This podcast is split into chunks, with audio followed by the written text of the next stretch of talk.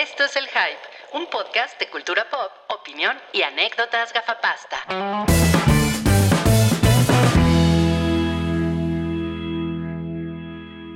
3, 2, 1, ya, ya estamos en vivo. Hola amigos, ¿cómo están? Este es el episodio 344 del Hype. Eh, nuevo horario, son las 6 de la tarde en la Ciudad de México y en Toronto, Canadá, ¿qué hora es?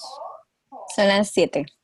Las 7, las 7 de la noche. Esa persona que acaban de escuchar es Dani, es una invitada sorpresa, eh, una invitada espontánea que tenemos esta semana en el Hype. Hola. Hola, casi casi que los obligué porque primero lo tuiteé. Siento que los forcé un ¿Ah, sí? poquito. ¿Así fue? Sí, tuiteé a ver a qué horas me invitan arroba Rui y no, no le puse arroba Rui. O sea, puse textualmente arroba Rui. Sí, Ah, sí, sí. sí. oh. Y entonces Toby, Toby me, me, me arrobó y, y- y- y, pues Toby hizo lo que hace Toby normalmente, ¿no? Y, y dije, ah, no, pues sí, está chingón, ¿no? Y ya, pues ya no me bajan de viejo lesbiano desde, desde entonces. Oye, ojalá, ojalá nadie encuentre la encuesta de Toby, ¿no? Porque lo van a cancelar mil veces por minuto. Súper cancelado, sí, no mames. Muchas, muchas gracias, amigos, las, las personas que están conectadas ahorita en el, el superchat. Bueno, Cloud, Cloud ya, empezó en el, en el superchat. Dice, gracias por cambiar el horario y por la invitada. Muchísimas gracias, Cloud. Por, Pero no lo hicimos eh, por ti, ¿eh? Ay, pinche cabri, tú dile que sí, güey. Lo, super hicimos por ti, Cloud, no, mí. Ese, es, ese jovencillo que, que acaba de hablar es Cabri, el viejo lesbiano número dos, eh, el día de hoy. Hola, Cabri. Acri- acá el Cabri, Acri el Cabi. Muchas, muchas gracias. Gracias por estar aquí. Y Solch con el pelazo. Ahí está. Un, un poquito más domado que de costumbre, me esmeré. Sí, o sea, te, te pusiste gel o algo así. Ah, no gel, pero algo. Y este, pues es, es como a mi tope, ¿no? Es como lo mejor que puedo hacer. Es lo mejor que puedes hacer. Sí, pues lo haces, lo haces muy bien, Salchi, lo haces muy bien. Y pues, eh, yo soy Rui, hola. Hola, viejo lesbiano uno. Viejo lesbiano 1 también. Hoy voy a hacer. Nombre clave. Viejo lesbiano 1. Sí, sí, sí. Ok, Exactamente. Y pues muchísimas gracias. Gracias por conectarse. Recuerden que si, si quieren ustedes comentar algo, ahí está el super chat. Si quieren que leamos comentario, etcétera, etcétera. Si quieren que respondamos alguna pregunta en especial, ahí lo tienen. Muchísimas gracias. De todos modos, estamos, estamos leyendo el chat, estamos leyendo las cosas que ponen. De, o sea, eso no necesariamente implica que lo vamos a leer, pero oh, en, en voz alta, pero sí lo vamos a leer, ¿ok? Y recuerden, si le, lo podemos sí. Eh, recuerden que también pueden ponerle like a este episodio y se pueden suscribir también al Hype en YouTube. Y si les gusta el contenido, también pueden ir a patreon.com diagonal el Hype, donde tenemos mucho contenido extra y está empezando el mes de septiembre y tenemos más o menos como seis eventos distintos en Patreon durante este mes. Y, y pues se, se- se va a poner chingón, garantizado que se va a poner chingón. Así es que esos son los avisos parroquiales del día de hoy y pues vamos a comenzar. Pues miren, vamos a comenzar con un clásico del hype, porque aunque ustedes no lo crean, eh, ya se reactivó la taquilla en México después de prácticamente seis meses de, de que la gente no estuvo yendo al cine y, e incluso las primeras semanas en, en las que la gente iba al cine no había como una como una recolección de cuánto dinero se estaba haciendo en las, en las salas, pero ahora sí, Canacine le ¿Ya tiene, nos eh, ya Oye, ya pero la además taquilla está pilla presentada por presentada quién, Cabri. Por la bacteria que no pasó la materia. Ahí lo tienen. Esa es la taquilla pilla de esta semana. Y miren, miren nada más, estuvo asquerosa la, la- la taquilla. Scooby-Doo, Tiene asqueroso. cinco- 5.6 millones. güey. Ah, ya veo, sí. Bien. No mames, o sea, que, o sea, eso no es, no es nada para una personalidad como Scooby-Doo. Pues ya quisiera yo eso como para hacerme un tatuajito extra, ¿no? De- mm, aquí que diga Moon. Un tatuaje de Sailor Moon. Miren, La Isla de la Fantasía, que habíamos platicado que es una película que se estrenó en Estados Unidos en marzo y aquí la agarró la pandemia. No mames, 3 millones de pesos, una, una desgracia. O sea, yo, o sea, yo creo que, o sea, ¿qué puede pagar la, la distribuidora de cine en México con ese dinero? Sí, sí está cabrón. No, pues Costó sé. más la luz, ¿no? De poner las películas. Sí está muy cabrón. La neta sí, ¿eh? Y después, cuidado con lo que deseas. ¿Qué, ¿Cuál es esa? Ni sé. Esta es esta que ya hayamos hablado de ella, ¿no? Sale Fernanda Castillo, es una película de, de terror en la que hay un Ah, es- muñeco que hace así. Y Sí. Película mexicana. feíta.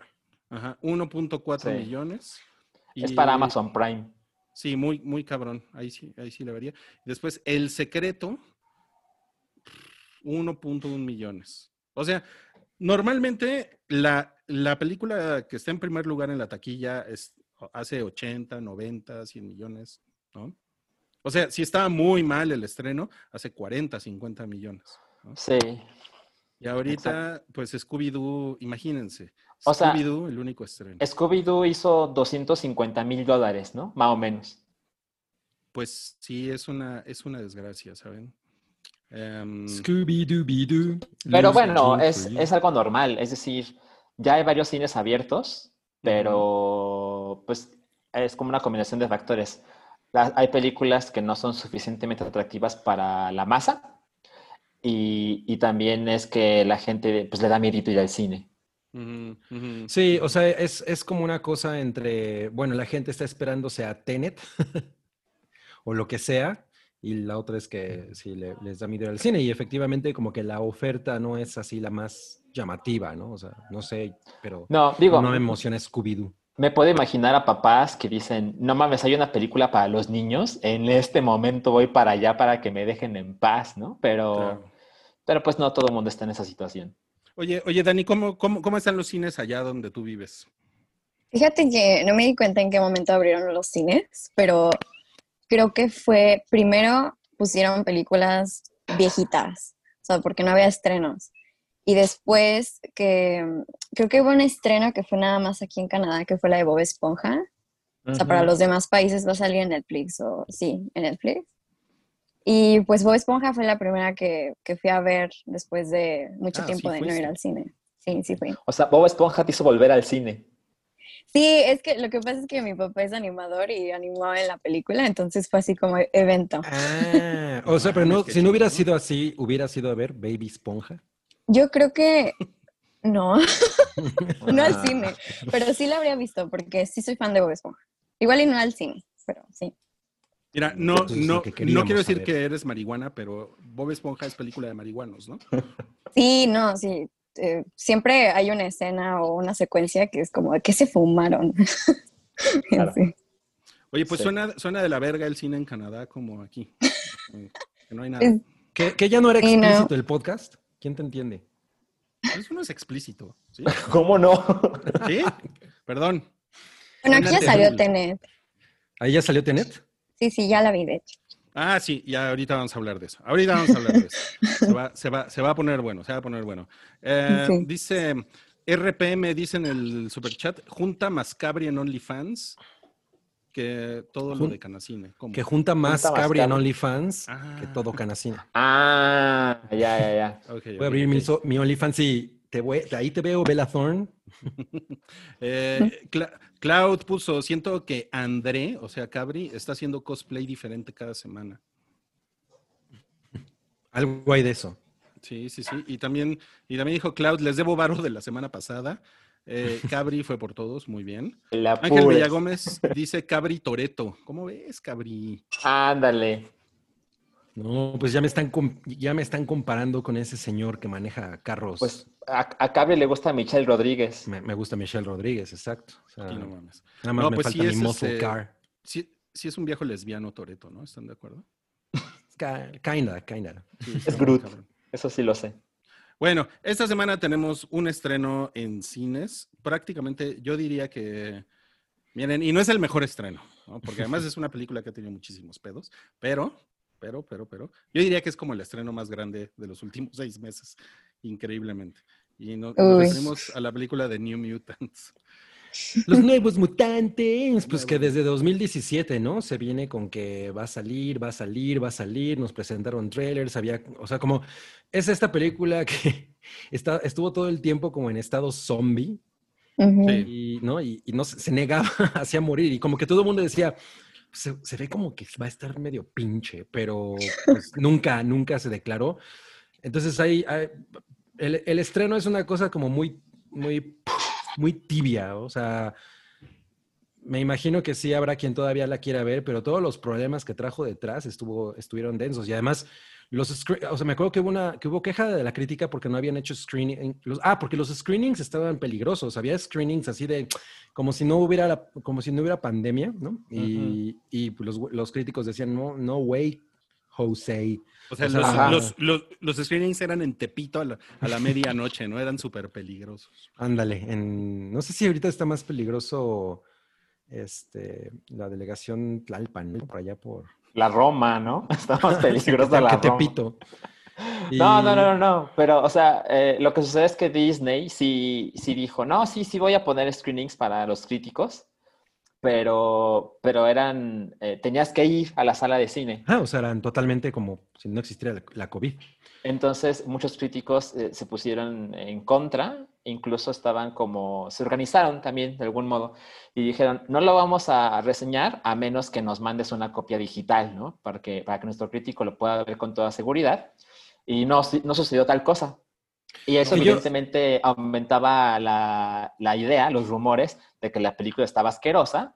Y dijeron, ¿cómo le hago para que no haya reseñas negativas? Pues que no haya reseñas, ¿no?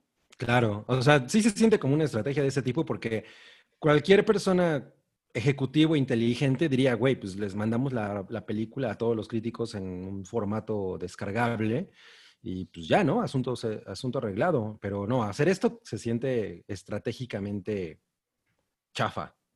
¿Ya la, eh, ¿Ya la estrenaron allá en Canadá? Sí, de hecho creo que salió justo hoy o ayer, no lo sé. Pero bueno, es que dice Cabri que, que nadie la quiere ver, pero pues es que si se ponen a pensarlo, sí es un event movie, o sea, es la última película de los mutantes de Fox. y estaba Claro. platicando con, con un amigo y dice que pues a igual y a los jovenazos dos mileros si les interesa ir. Jovenazos dos mileros. Me, gusta la idea del jovenazo A ver, ¿cuál, es- 2000. cuál es el jovenazo 2000? Es, es término nuevo para mí. Ah, bueno, pues, es de hecho del amigo que te decía que es súper fan de, de ustedes. Ah, ¿Él es un jovenazo ese- 2000ero? Es un jovenazo. Sí, él es un jovenazo dos mileros. Hay que escribir una canción. Jovenazo 2000ero. Sí, sí, sí. Y se, y se acuerda de lo de, lo de Fro- Me estaba contando que Ajá. de lo de Frozen es una película de Navidad. Ah, ya. No, Sí, es que mi amigo es muy fan y me dice, diles eso. Y yo, "Ah, ¿qué? Me dice, sí, tú estabas. Yo, o sea, tuvimos ese debate tú y yo también de que si Frozen era de Navidad o no. Oye, pero tu, tu amigo, ¿qué piensa? ¿Que sí es de Navidad? Ay, no me acuerdo de su respuesta. Ah, Ahorita, bueno. César, César, dime. Pobre güey. que me ¿y mande tú, WhatsApp y digo. y, tú, ¿y tú qué piensas, Dani? ¿Es de Navidad o no? Yo, yo digo que no. Aunque ya me pusiste Qué a mamada, pensar ¿eh? con lo que dices de que el marketing es como de, de las fechas, no del holiday, pero de las fechas. Mazo, ¿eh? Mazo. Más, no, pues eso nunca se va a acabar en este podcast. Oye, pero sí hay mucha Ahora- conversación negativa de esta película. O sea, por ejemplo, ahorita... eh, ¿De Frozen? No, no, de New Mutants, Rui. Todavía no estamos en Navidad ni siquiera. Ok, perdón. Eh, el, eh, eh, el creador, ¿no? Bob McLeod, eh, pues de entrada pusieron mal su nombre en los créditos y él dijo, o sea, me, me, me- pareció bien interesante su comentario porque hablaba bien de los actores, o sea, decía, pues Macy Williams me cae bien y Anya Taylor-Joy me cae bien y, y todos ellos, pero lo que hicieron con mis personajes, que él, bueno, realmente es el, el artista gráfico, ¿no? Eh. Pues no tiene nada que ver con lo que yo hice. O sea, completamente eh, se, se pasaron por, por la entrepierna mi- mi- mis ideas, ¿no? Entonces, Nunca dice eso que el de la entrepierna, ¿eh? no, Está por eso yo... editorializando. es- es- exacto. Y, y pues hay toda esta cosa de que originalmente el, el guion era un- un- una cosa como mucho más tipo John Hughes. eh, y, y que Fox dijo, no, no, no, queremos una película completamente de horror, ¿no? O sea, originalmente era una, una mezcla como de, de teen drama con horror, pero ahorita, o sea, Fox siempre presionó para que fuera completamente horror y no les gustó el primer corte y le pidieron como 100 mil cambios y querían y él quería hacer una trilogía y pues obviamente con esto ya quién sabe si va a pasar y o sea como que hay demasiada pues, demasiada negatividad en torno a yo nada más lo voy a ver porque pues, a mí me, me- me parece interesante el approach de la película de horror la neta Ah, yo, yo no la he visto. De hecho, pues la verdad es que, a pesar de que en una, en una situación normal sí la vería, por supuesto, en el cine. En la situación actual es como, ah, ¿iría al cine para ver The New Mutants? Y pues yo creo que no. Pero eh, he visto algunas reseñas y sorprendentemente, aparentemente la película está bien. Es decir, no es una chingadera. Eh, justo algo que encontré es que no es una película de horror de no mames, ¿qué va a pasar ahora? y que te, te muerdes las uñas. Eh, pero aparentemente la película empieza ok y termina mejor. Y, y es algo que mucha gente seguramente ya no sabe, porque con todo el desastre que hemos platicado en este momento, mucha gente considera que pues es una cosa ahí terrible, que nada más estrenaron porque el contrato lo decía, ¿no? Sí, claro. Ok, ok. Miren, Pues con, sí. con- con todo respeto para nuestros amigos de Disney, que, que sabemos que nos ven por ahí, pero sí suena a que New Mutants es como el es como algo que podían sacrificar para estos momentos. la- la Así es. ¿no? O sea, Sí, o no, sea- iban, no iban a aventar Mulan ahorita. No, ah, Así yo es. creo que yo creo que la usaron como en, en uno de los artículos que leí, que leí decía que hacían ana- la analogía como de estos canarios que usan, ¿no? Los mineros. Entonces es como que la, la película es como un canario de prueba para ver cómo funcionan las cosas en esta en este momento, a ver qué tal le va. Es una Ok. cosa a la que no le tenían mucha fe ni nada, O pero sea, si el, si el canario se muere, quiere decir que... que mejor no sacamos Mulan. Fue buena idea ponerla nada más en Disney Plus, ¿no? Claro, claro. Ok, no, pues no sé. Pero mira, yo, yo les tengo que decir que a mí se me antoja, después de escuchar lo primero que he escuchado de Tenet, Se me antoja más ver New Mutants en el cine. Wow. Bueno, pero ¿lo harás? O sea, ¿vas a ir a ver New Mutants al cine? Pues probablemente, ¿eh? A lo Mm, mejor me animo este fin de semana. Mira, yo la iría a ver si se llamara Teenage New Mutants Ninja Turtles. Ok. En serio. Ok, ok, eh, a ver, ese, ese wow que, que hiciste por lo que comenté de Tenet es, este, o sea, es- estoy bien güey, ¿verdad? Según tú. No, no, no, no, no. no, para nada.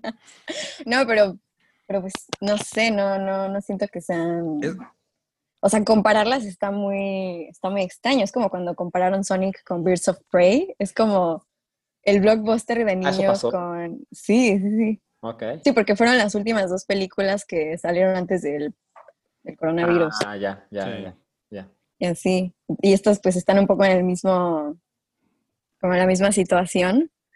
No sé, yo no iría, yo no iría a ver. O sea, si, ¿No? si hubiera, si no hubiera pandemia, sí iría. Pero con la pandemia no, no, no creo que, no se me antoja tanto como para ir. O sea, piensas igual que Salchi. Sí, sí, Sachi. Muy bien. ¿Y tú, y tú cabra? ¿Vas a ir a ver? Este, no, porque mutantes? no es algo que, que, va, que haría un buen jovenazo dos milero. No, mames. Muy bien. Dudo, dudo que tú seas un joven. No, no, no lo, no lo sé. ¿eh? Ahorita ya que lo, ya que lo ponemos así, a lo mejor me arriesgaría nada más por el hype. No Ah, me sí. refiero al, al podcast, sino por el todo el desmadre. ¿Vas a ser el canario del hype? Exacto. Está ch- está No, ok, yo- yo- y, y de- y debo, y debo decirles una cosa, cada vez estoy sintiendo que se cierran más las paredes en cuanto a, a la COVID, porque ya tengo amigos ya muy cercanos que ya les dio. Sí, sí, sí. Cada vez más cerca. Ok. Con ese bailecito, güey. Estuvo muy mal ese bailecito. A ver, este, tenemos más comentarios en el super chat. Dice aquí Simon CMX. Saludos a todos, que el demonio me salude. ¿Cómo se llama? Simon CMX. Hola de Simon CMX, espero que me invites al infierno contigo porque ya me cerraron las puertas los culés. Mames, güey. Sí nos hace falta el, el- el- el efecto de Toño El Semper. demonio. Eh, Sí, está Ay, no, no debí meterme al chat. ¿Por qué? Porque ya lo estás viendo lo que viendo. dicen de ti. Sí, sí, no, no debí verlo. Velo, Clau velo, dice velo, que- velo, velo. Mira, Cloud nos puso de una vez para el Dani Minuto. Dejen que ella con su hermosa voz hable. Es más, ¿cuántos Dani Minutos podemos comprar por episodio? Dani Minuto. Ok, ok. El, el, el dan- o sea, cuando, cuando sale algo así, como por ejemplo el salchiminuto, el cabriminuto, en este caso el Dani Minuto, quiere decir que tienes un minuto para hablar de lo que quieras. Ay, no, un minuto es demasiado. Ok, bueno, piénsalo porque, porque, porque Claudia lo pidió. Entonces, Ok. ti- tienes dos minutos para pensar tú. No, no, o sea, pi- tú piénsalo, tú piénsalo. Tú piénsalo y ahorita, ok. y ahorita vemos. Bueno. Em, en streaming se estrena esta semana The Boys, temporada 2 en, en Prime Video, lo cual a mí, a mí me tiene muy contento porque fui muy fan de la primera temporada. No sé si alguno de ustedes ya la vio. Creo que Cabri ya la vio, ¿verdad? Sí, yo fui muy fan. Eh, A mí lo, lo único que no me encantó fue el final. O sea, me pareció que estaba esperando algo, pues, mucho más explosivo. Eh, me dejó ahí como un poco, pues, como con ganas de más. Pero toda la serie está poca madre. Toda la serie está poca madre. Y además, este, ah, no, iba iba a soltar un spoiler sobre otra serie. No, mejor no. No mames, qué pendejada, güey. Y además se mueren todos, ¿no? Y que agarran y que se mueren todos. Y además es, es un, este, es un catálogo de guapuras, ¿no? Pues. Sí. ¿Quién, quién está? Pues La- cualquier la- persona, La, la- la chava que es como una libélula está padre, ¿no? a mí ella me parece bien guapa. Pero no sé, no sé, es que los nombres aparte son una mamada, no se te pegan los nombres. La O sea, libélula. libélula woman, ¿no? ¿Cómo se llama? Libe Woman. Libe Woman. Pues Carol Urban es un hottie, ¿no? Estoy como emputado. Carl Urban, este. Ah, pues sí, pues él es este. Él es Judge Dredd, ¿no? Él es, él es Dredd. Bueno, pero como Dredd, nada más se le, se le ve la boca. Sí, es cierto, pero está mamado. Pero, o sea, sí, está, está poca madre. Yo amo mucho The Voice. La verdad es que, no, no la voz, sino The Voice. Ajá. La verdad es que la primera, la primera escena, di- o sea, yo dije, güey, I'm so there. La neta es que me, me atrapó muy cabrón y pues estoy muy, muy hypeado por, por la segunda temporada. Supongo que somos los únicos que la hemos visto, ¿verdad? The Boys. Yo no la he visto. Sí, porque Eh, Dani, yo tampoco. Dani se quedó también como, "Mm, creo que aquí No, no. es- no veo muchas series, la verdad. Y me hacen Ah. bullying por eso. Eres como yo. yo Ah, tampoco veía como muchas yo. series. Hasta ahorita, de hecho, estoy viendo BoJack Horseman y ya Mm. pasaron años de que se acabó. y así, entonces. Hay que hacer un public social announcement de que no nos estén troleando y buleando por no ver series. Sí, yo secundo eso. Bueno, pero la verdad es que esta serie sí la deberían de ver. Ah, ya voy a empezar, ¿no? Justo lo que todo el mundo les dice. La verdad es que esta sí la deberían de ver. Yo, sí- yo sí se las he recomendado mucho. Pues mira, algo que a mí Eh. me ha pasado con The Voice es que todas las cosas que me han contado siempre son muy positivas. No me ha tocado escuchar un "Eh", o una estacudera. No, No, siempre está poca chingón. madre. Está poca madre. Este, la, es una serie que está basada, o sea, así como para recomendárselas, es una serie que está basada en un cómic, que es de este güey, eh, Gar, Garth Ennis, creo, el, de, el mismo güey de Preacher. Mm. Este, y es muy violenta. Un poco, ya saben, como esta violencia de, de computadora que de repente la catsup tiene como demasiados pixeles. Dijo la, o sea, la sangre tiene demasiados píxeles, ¿no? Es que iba a decir la sangre parece catsup, pero bueno, la catsup este, Parece tiene sangre. demasiados píxeles, ¿no? Y este y es como una, una, una visión diferente de los, de los superhéroes. O sea, es como, ¿qué pasaría si los superhéroes fueran influencers? Si fueran como mucho más... eh, están institucionalizados. Ajá, o sea, como o que sea- forman parte del gobierno, están como muy ligados a los políticos. O sea, por ejemplo, Tienen imagínense- patrocinios. Imagínense López Obrador en, en la mañanera con, con Superman al lado, güey. Así de. "Ay, Ay, no. Ah, ah, pensé que López Obrador se quitaba así el, el saco ese que le queda gigantesco y está súper mamado, así como machete, ¿no? Y de pronto, Yo creo que si eso Sí le pasara, queda gigantesco. AMLO diría, ¿a poco no, mi Clark Kent? Y todos, ¿qué? ¿Cómo? ¿Qué? No, mames, güey. No, pero, o sea, la- más bien la onda es que los políticos utilizan a los superhéroes para sus, para sus, como, pues para sus chingaderas. sus planes, para sus... Sí. Entonces, por eso les digo, si, si AMLO estuviera con, no sé, Super Taco, o como se llamara el superhéroe Super mexicano, no mames, qué horror. Super Juan. Yo, yo, pre- yo creo que yo preferiría Super Tlayuda. Turbo Juan, güey. ¿no? O sea, si estuviera ahí, entonces lo utilizaría como una herramienta populista, ¿no? Así como, También Ujú. estaría... como Juan ayuda a los pobres, no sé. O ¿no? Microbu Zero, ¿no? Estaría chingón. Muy bien. Sí. Entonces, más o menos por ahí va The Voice y sí, se les, se les recomienda mucho, amigos, se les recomienda mucho. Suena interesante, la verdad. Sí, la verdad es que sí. Está buena, está muy buena. Y bueno, ese, es, ese va a ser el estreno fuerte en, en streaming esta semana. Eh, The Boys en sí, porque la verdad es que Netflix ah, esta semana no hay no hay nada. O sea, para acabar pronto. La Netflix no hay nada. La No Netflix hay mañana se estrena I'm Thinking of Ending Things. ¿Cuál es esa? De Charlie Kaufman. Ay, Mm, no mames, güey, neta. es cierto. No, no me acordaba. No mames, está ¿Cómo cabrón se esta llama? semana. I'm Thinking of Ending Things. Sí me suena. Sí, Pues- está muy, muy hypeada. Bueno, no, no en el internet de Rodrigo. Ajá, exacto. Ahí solo está hypeada eh, Maribel Guardia. A ver, a ver, a ver, ¿cuál es este cuál es el pedo de esa película? ¿Por qué les llama tanto la atención las películas de ese güey? ¿Es en serio? ¿Es ¿Me estás preguntando Ese en güey- serio? A mí ese güey me parece overrated as fuck. O sea, Charlie Kaufman te parece Bueno. overrated? Cabrón, güey. Yo sé que no, No es mames. tan chingón como Cindy la Regia, pero pues hace su luchita. Yo solito me, Creo, me que- o sea, en creo, creo, creo que eso sí fue Fatality. Bueno, bueno, este, evidentemente Charlie Kaufman es, es, es un director pues de nicho, ¿no? Es, nunca sus películas hacen las filas de, de Tenet, pero, pero, pero pues, su, su público eh, lo adora y esta película en, en particular eh, ha tenido unas reseñas muy espectaculares. muy perras. Ah. ¿Cuándo se estrena? ¿Hoy? Mañana, Mañana, mañana, 4 de septiembre. Bueno, a mí me gusta Charlie Kaufman porque yo creo que encuentra unas eh, como particularidades de, la- particularidades de las emociones humanas que son bien chingonas y tiene una manera increíble de poner ese tipo de cosas. O sea, la manera en la que, la hace, lo- en la que lo hace en Adaptation es maravillosa, la, manera en- de que él no las dirige, ¿no? Él, él- él hace los guiones de ¿Es la primera vez que él dirige? No, porque creo que No. él dirigió Synecdoche, ¿no? Eh, creo que sí, y creo Ajá. que también es, eh, dirigió Anomalisa. Ah, claro. Sí, a mí Synecdoche me gustó, me- pero me- sí me pareció bien pesada. O sea, no- es.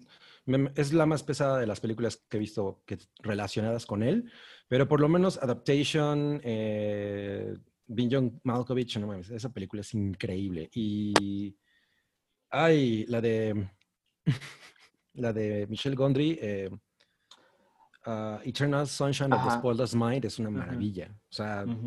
No, no, no, no puedo entender por qué, por qué lo odiarías, pero pues sí. Pues no la dirigió él. Salchi. No, la pero él las escribió, o sea. No la dirigió él. Ah, eso es, eso, ahí estoy de acuerdo en que es diferente, pero Pues no porque. Synecdoche New York es pesadona, pero bueno. Bueno, pero esto. considero que lo más relevante de esas películas eh, es la, la contribución de Charlie Kaufman. Ujú, totalmente. ¿Por qué? O sea, ¿por qué le quitan mérito al director? No, nadie le está quitando mérito al director. Le está pero quitando mérito al director. las Está diciendo que lo películas- mejor es, ahora- es la contribución de Charlie. Ya estás aburriendo a Daniela. Ahora Rui va a defender a, a Michelle Gondry, ¿no? Ya sé. No, perdón, no, no pues estoy familiarizada. ¿Qué otra película de Michelle Gondry te gusta? Pues hay, hay, un, hay una en la que sale Jack Black, ¿no? El título. Eh, Be Kind Rewind. Make Kind Rewind, sí. ¿Te gustó. The Green Hornet, no? Ah, no mames, me encantó. güey. Nunca me acuerdo de que la dirige él y cuando me, y cuando me, la- me lo dicen es como, ¿what? Güey, pero eso qué? O sea, pero, eh, o sea, ¿cómo eso va a ser una defensa de que Charlie Kaufman es así? Viene.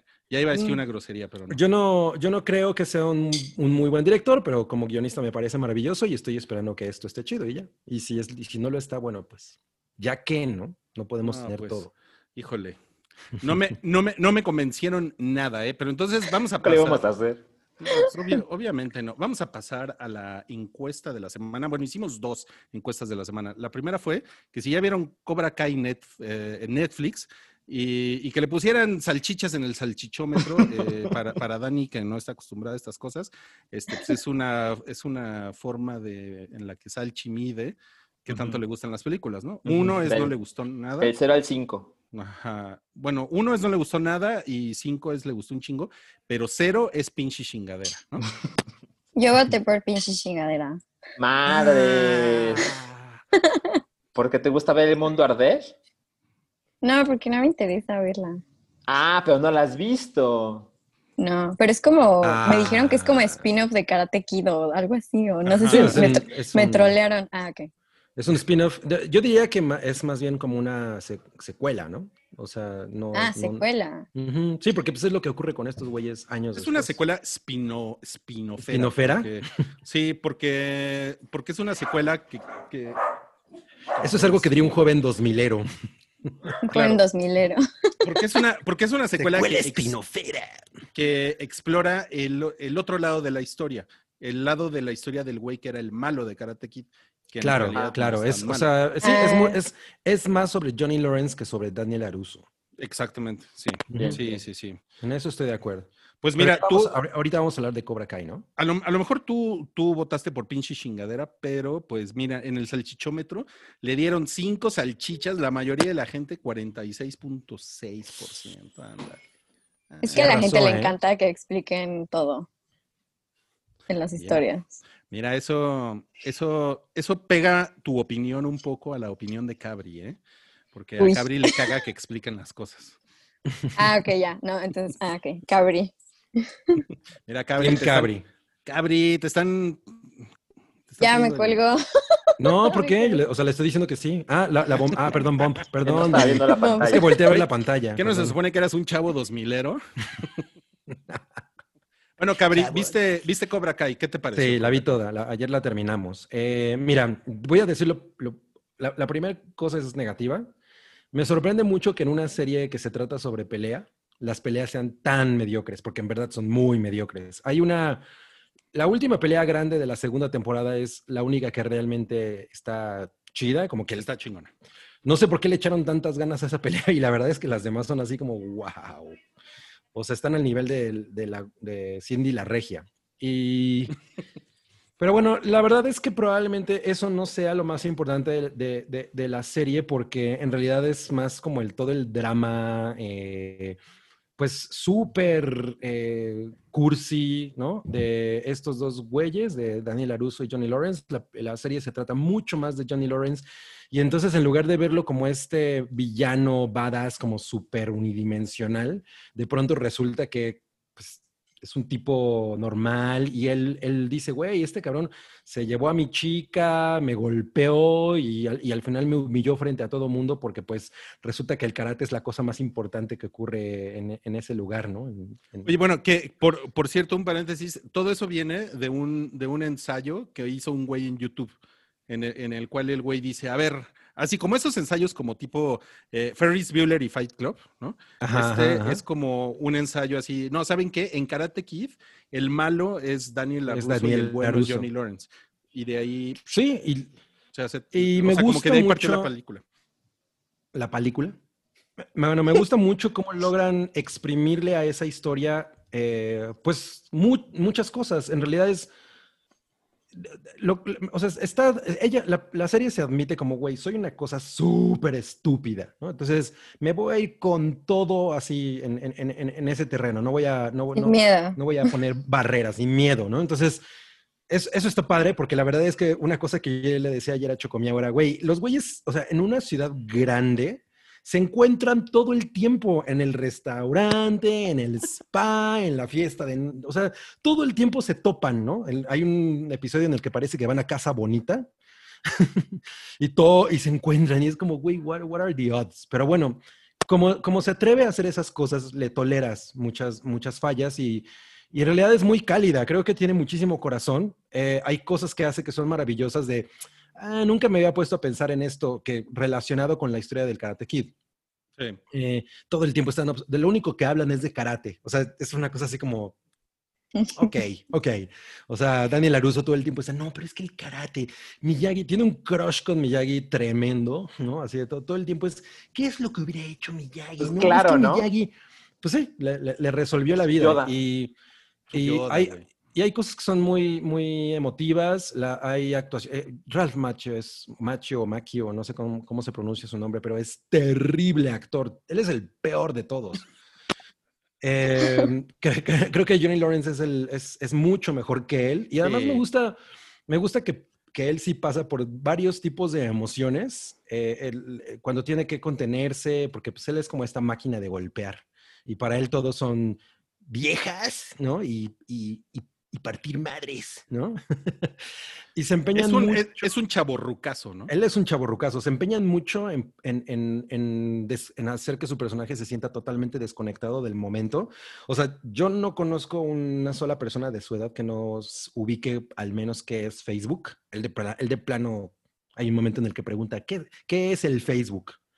Y, y- ese tipo de cosas, pero tiene, eh, como tiene mucho ángel, la, verdad es que es, es- es- bastante llevadera y la, y la verdad es que los, los personajes son muy encantadores. A mí, Dimitri me parece un gran personaje. Uno que es genial, y ayer le estoy diciendo a Chocomía, ahí estábamos los dos, güey, a huevo. Es la, la mamá de la, de la latinita, la mamá de, pues la abuela de Miguel. Ajá, la que habla en español. todo. Ajá, ella siempre que está en escena es espectacular. Es que tiene una frase y cada frase es así, pum, pum, pum, ¿no? Dice exactamente lo correcto. Entonces, tienes que, que depositar tu corazón al frente y dejar la mente, la mente atrás y decir, claro. güey, esto me va a atacar con toda la cursilería y el, el sinsentido posible, pero lo voy a disfrutar mucho. Y, y yo la verdad es que me la pasé, me me la pasé muy bien, me divertí mucho y me sorprende, como les digo, que, que hay que de películas que son tan mediocres, porque la verdad es que Karate Kid, desde la primera, son películas muy mediocres, se siente como de serie B. Eh, pero pues resultó que fue un hitazo. Eh, ¿Cómo le, le pudieron exprimir tanto? Hay, hay, y hay decisiones este, de, de, de la, de la fotografía, del look, de- o sea, de, de cómo, del diseño de producción que están chidas. Eso sí, está me- muy bien me- producida, ¿no? Eso, eso me pareció muy sorprendente. Entonces, eh, véanla, véanla, se la van a pasar muy bien. No, pues muy bien. Cabri. Sí, sí, sí. Sí, la con todo vendiste muy bien. La vendiste, Gracias. Dani. No, pues miren, con eso vamos a pasar al siguiente tema, pero tengo que hacerles una pregunta. ¿Ustedes le pusieron dinero a Bella Thorne en su OnlyFans? Yo no le he puesto eh, dólares. Bella Thorne, digo, no le he puesto dinero en OnlyFans ni a las T-Girls que me gustan, o sea, Ni a, ¿cómo se llama? No, eh, Fe Galbao. ah, no, uy, ni a, ni, ni a Fe Galbao, que ella sí Ni a me parece espectacular. Ni a Fe Galbao le has Fe puesto. Galbao. Fe Galbao. Bueno, pues hubo un, hubo un gran pedo con, con, con Bella Thorne porque, pues, al parecer, según ella, sus buenas intenciones de meterse a OnlyFans terminaron como crasheando, ¿no? La plataforma. Sí, crashearon la plataforma, pero además afectaron a muchos trabajadores sexuales que pues ahorita, por ejemplo, en, la- en tiempos de pandemia viven de lo que hacen en OnlyFans. Ahora, es, es, es una cosa que, una pirámide de problemas muy, muy curiosa, porque una de las cosas que a mí más me llamó la atención de, de esto que pasó con Bella Thorne es que ella decía, o por lo menos eso es lo que, lo que le- leí, que ella estaba haciendo esto en parte por sí misma y como una manera de ayudar y de, y de- darle relevancia o, o- o le- legitimizar el trabajo sexual, pero por otro lado estaba haciendo como, como investigación para una película dirigir, que iba a dirigir Sean Baker, que es el director de Tangerine y de Project Florida, eh, Florida Project. Eh, sobre la prostitución y pues la gente que vive a través de estas apps y, y- y- y bla, bla.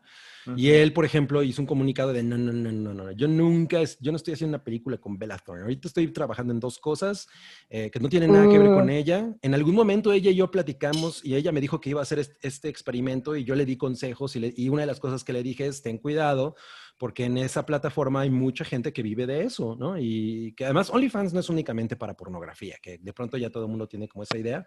Hay Sí. mucha, hay No, no es un lugar para ver chichis. Pues ya es lo que, en lo que se convirtió, pero pues Es como el hay- Patreon, pero es como una clase es de como un Patreon.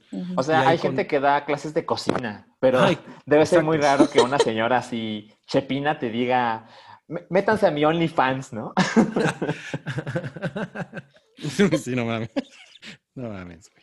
Y este, y bueno, pues a la, mera hora eh, empezó a ocurrir que, que OnlyFans empezó a poner restricciones para, para que la gente cobrara. Por ejemplo, pusieron restricciones para, pa- el pago máximo que puede haber por tu material, que era- son 50 dólares, o cuánto te puede dar alguien de propina, que son 100 dólares. Y se empezó a generar toda esta con- conversación de que, toda esta idea de que todo había sido por culpa de Thorne, porque pues ella se, se ganó como 2 millones de dólares en 24 horas. Entonces, Pues obviamente la comunidad de OnlyFans empezó a, tirarle y luego ella se disculpó y su disculpa fue justamente eso. Mi intención era como, pues, poner en alto el trabajo sexual, porque yo incluso creo que ella ha dirigido escenas porno, eh, o sea, en realidad está como ¿Cómo, muy... cómo, met- cómo, cómo? Ella ha dirigido, e- ella ha dirigido escena- escenas porno. Dirige- Va a dirigir, ¿no? va- no, creo que ya dirigió una. Mira, mira, tienes Ah, un sí. emoji de manita. Ay, mira, ahí está mi mamá que va a poner su OnlyFans también. mira, ahí está, mira, voltea. ¿De qué va a ser el OnlyFans? ¿De qué va a ser tu OnlyFans, mamá? no mames. No, ya Pero se le crashó el sistema operativo otra vez. Bueno, ¿qué, ibas a de- decir, Cabri? Wookiee Digo, no se Salchi. veía así hace años, ¿no? Este, no, pero por ejemplo, me parece eh, muy significativo que eh, en un comunicado la plataforma oficialmente dijo que estos cambios que han sucedido en ella no tienen que ver por ningún usuario que, que esté en la plataforma. Es decir, eh, lo que dice OnlyFans es que estos cambios no tienen nada que ver con Bella Thorne. Eh, aparentemente es una coincidencia, por supuesto que hay gente que lo tiene en dudas, pero también Bella Thorne ya liberó una, una disculpa y es como, ay, ¿por qué, ¿por qué te echas la culpa? O sea, por supuesto que hay cosas que ella hizo que, que son equivocadas. Por ejemplo, empezó a cobrar 200 dólares por fotos donde anunciaba estar desnuda y, y resulta que no estaba desnuda, ¿no? Entonces ahora Y hay muchas estafó. personas... Ajá, pues mamada. sí, eso, eso pues es una estafa, ¿no? Te vas Pero- con la Profeco, ¿no? Pero es, es en inglés, es la Profeco. ¿no? De Profeco. The Pero... Sí la denunciaron, ¿no?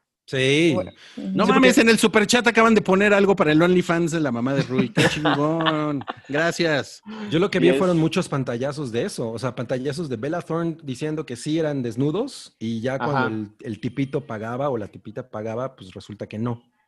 Exacto, exacto. Y él- Eh, ella puso, yo nunca dije que me iba a desnudar. Pero, pero me parece muy curioso. Imagínense así que yo eh, vendo mi teléfono en, en Mercado Libre, ¿no? Y estafo al güey que me lo intentó comprar y de repente Mercado Libre hace toda una revolución en la plataforma. Pues no, o sea, pues solo destruyes al güey que intentó chamaquearse a los usuarios, ¿no? En este caso, Bella Thorne. O sea, la haces a un lado y se acaba el problema. No veo por qué tienen que hacer todas esas modificaciones en toda la plataforma.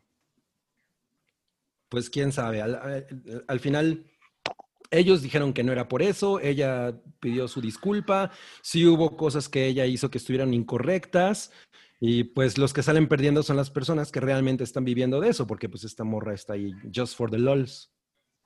Just for the lols. Exacto. Qué mal pedo, qué mal pedo. ¿Puedo, puedo- puedo leer comentarios del super chat? Por favor, Por mi favor. Bueno, tenemos pendiente el Dani Minuto, ajá, que espero que ya lo estés pensando. Tú, tú dinos cuando estés lista, ¿eh? Tú, Ok. Tú dinos. Ok. Eh, dice, dice Tom Kersting. Ay, cabrón, se me fue Tom. Ah, dice, saludos a todos que tengan un gran inicio de mes. No, pues gracias, ¿eh? Qué pinche amable eres. Eh, Daniel Lara. Hola, aquí mi aporte, los veo en la repetición porque tengo que trabajar. Estuvo poca madre el huevo pochado nocturno en vivo. Saludos desde Cancún. Saludos, saludos para ti, Daniel. ¿Qué hace Cabri?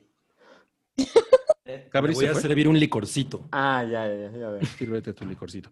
Eh, dice Jorge Paredes, para los esteroides de Cabri. Dejó ahí una Uh. aportación. no mames. ¿Neta tomas eso?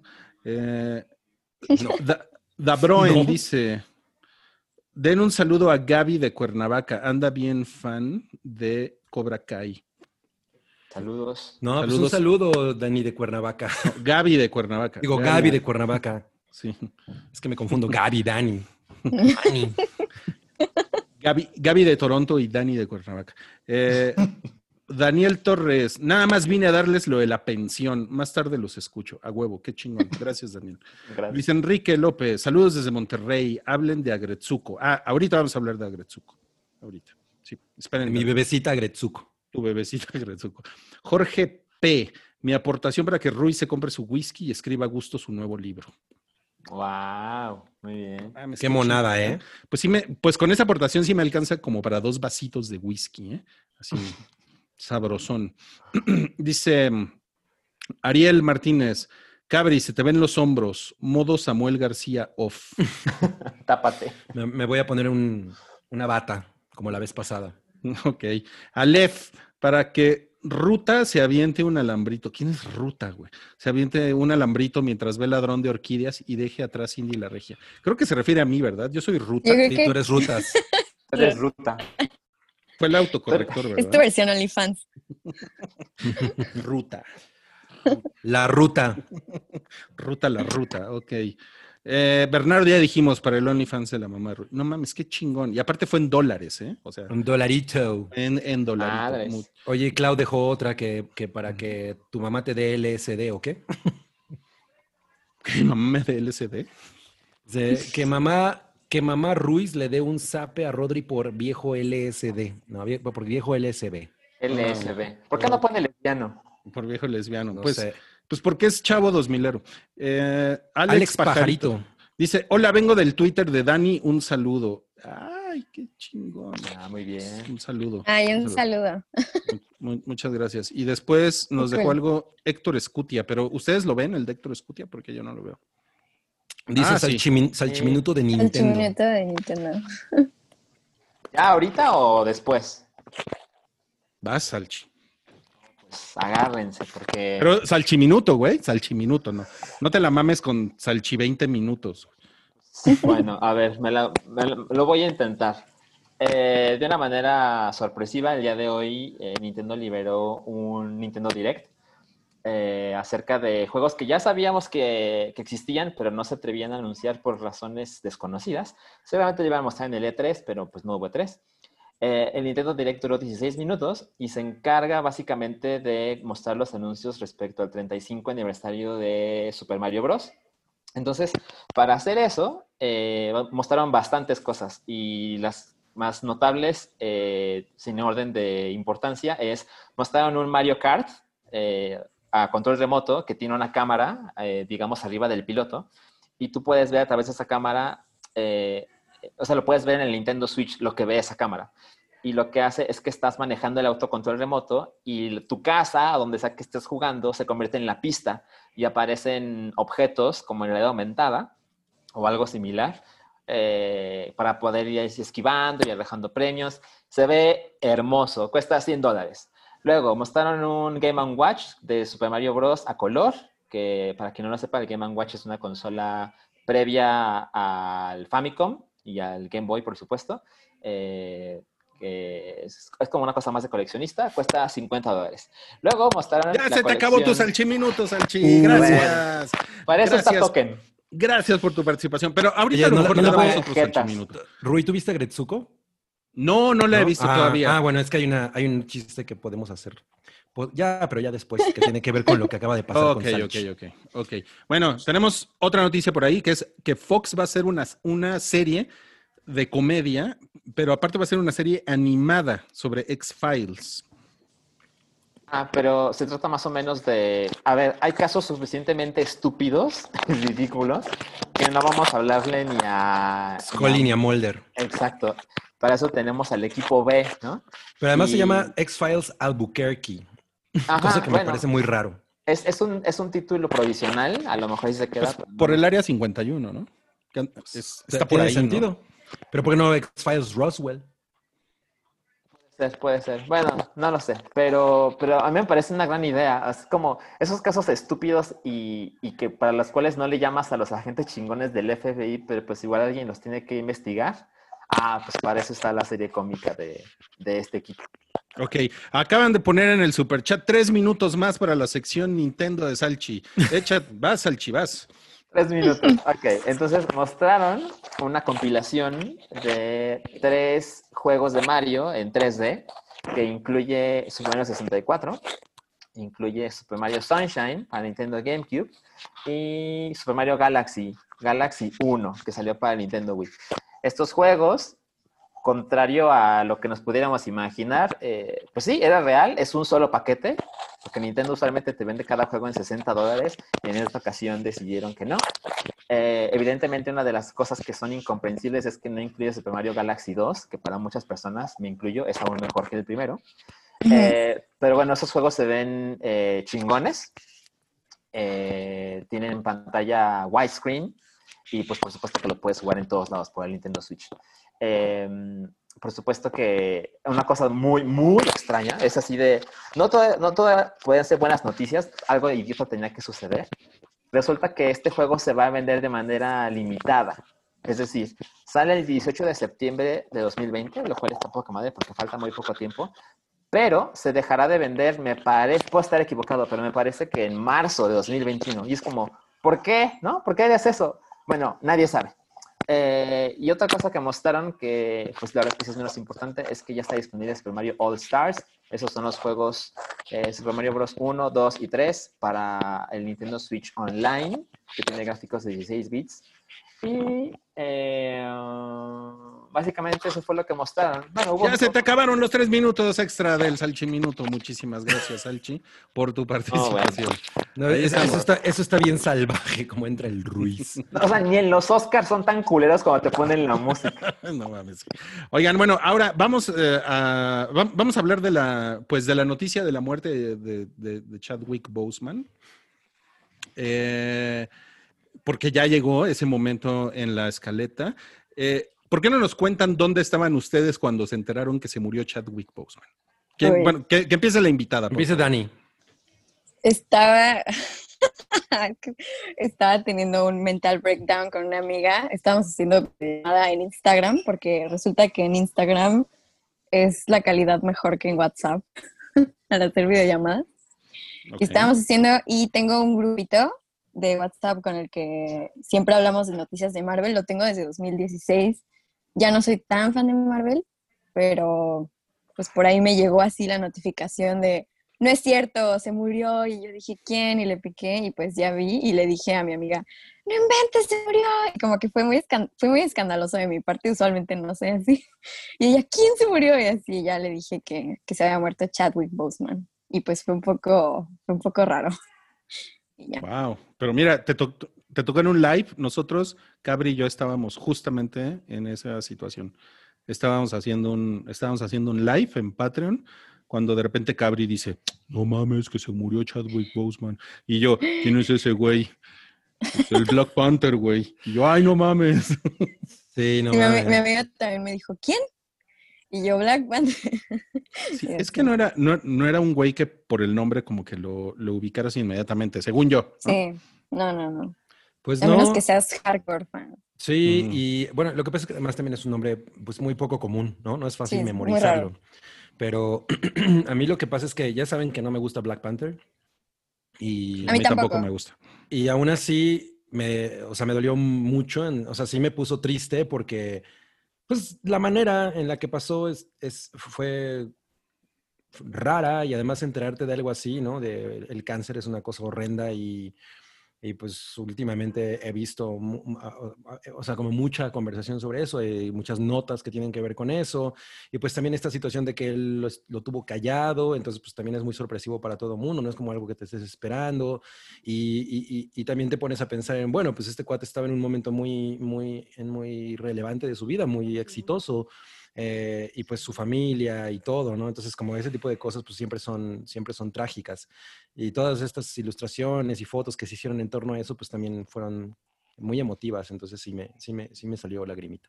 ¿Tú dónde estabas, Salchi? mi casa, ¿no?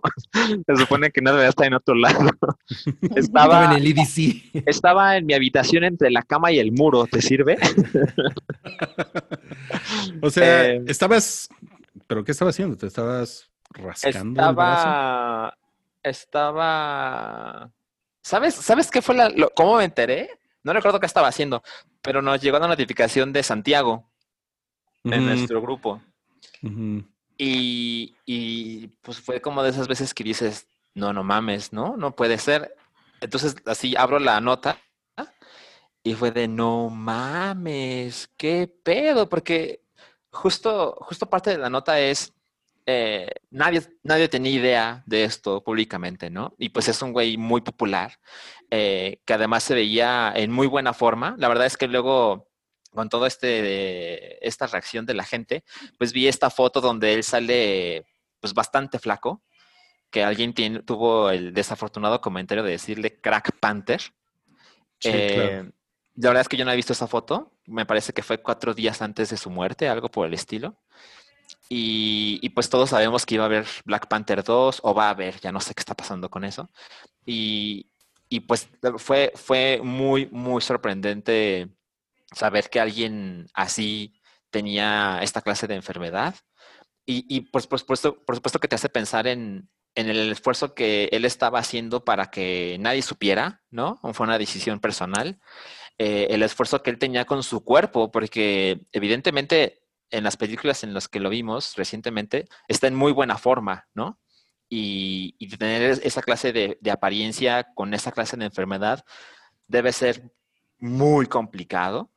Eh, luego, algunos días después, eh, me empecé a enterar de más cosas, como por ejemplo que las únicas personas que sabían de esta enfermedad era su familia más cercana, su entrenador. Su agente. Y su agente, exacto. Y por y- ahí un, un productor, un productor de Black Panther. También Mm, sabía. Ok, ok, eso yo no lo sabía. Eh, y pues luego empezaron a surgir las...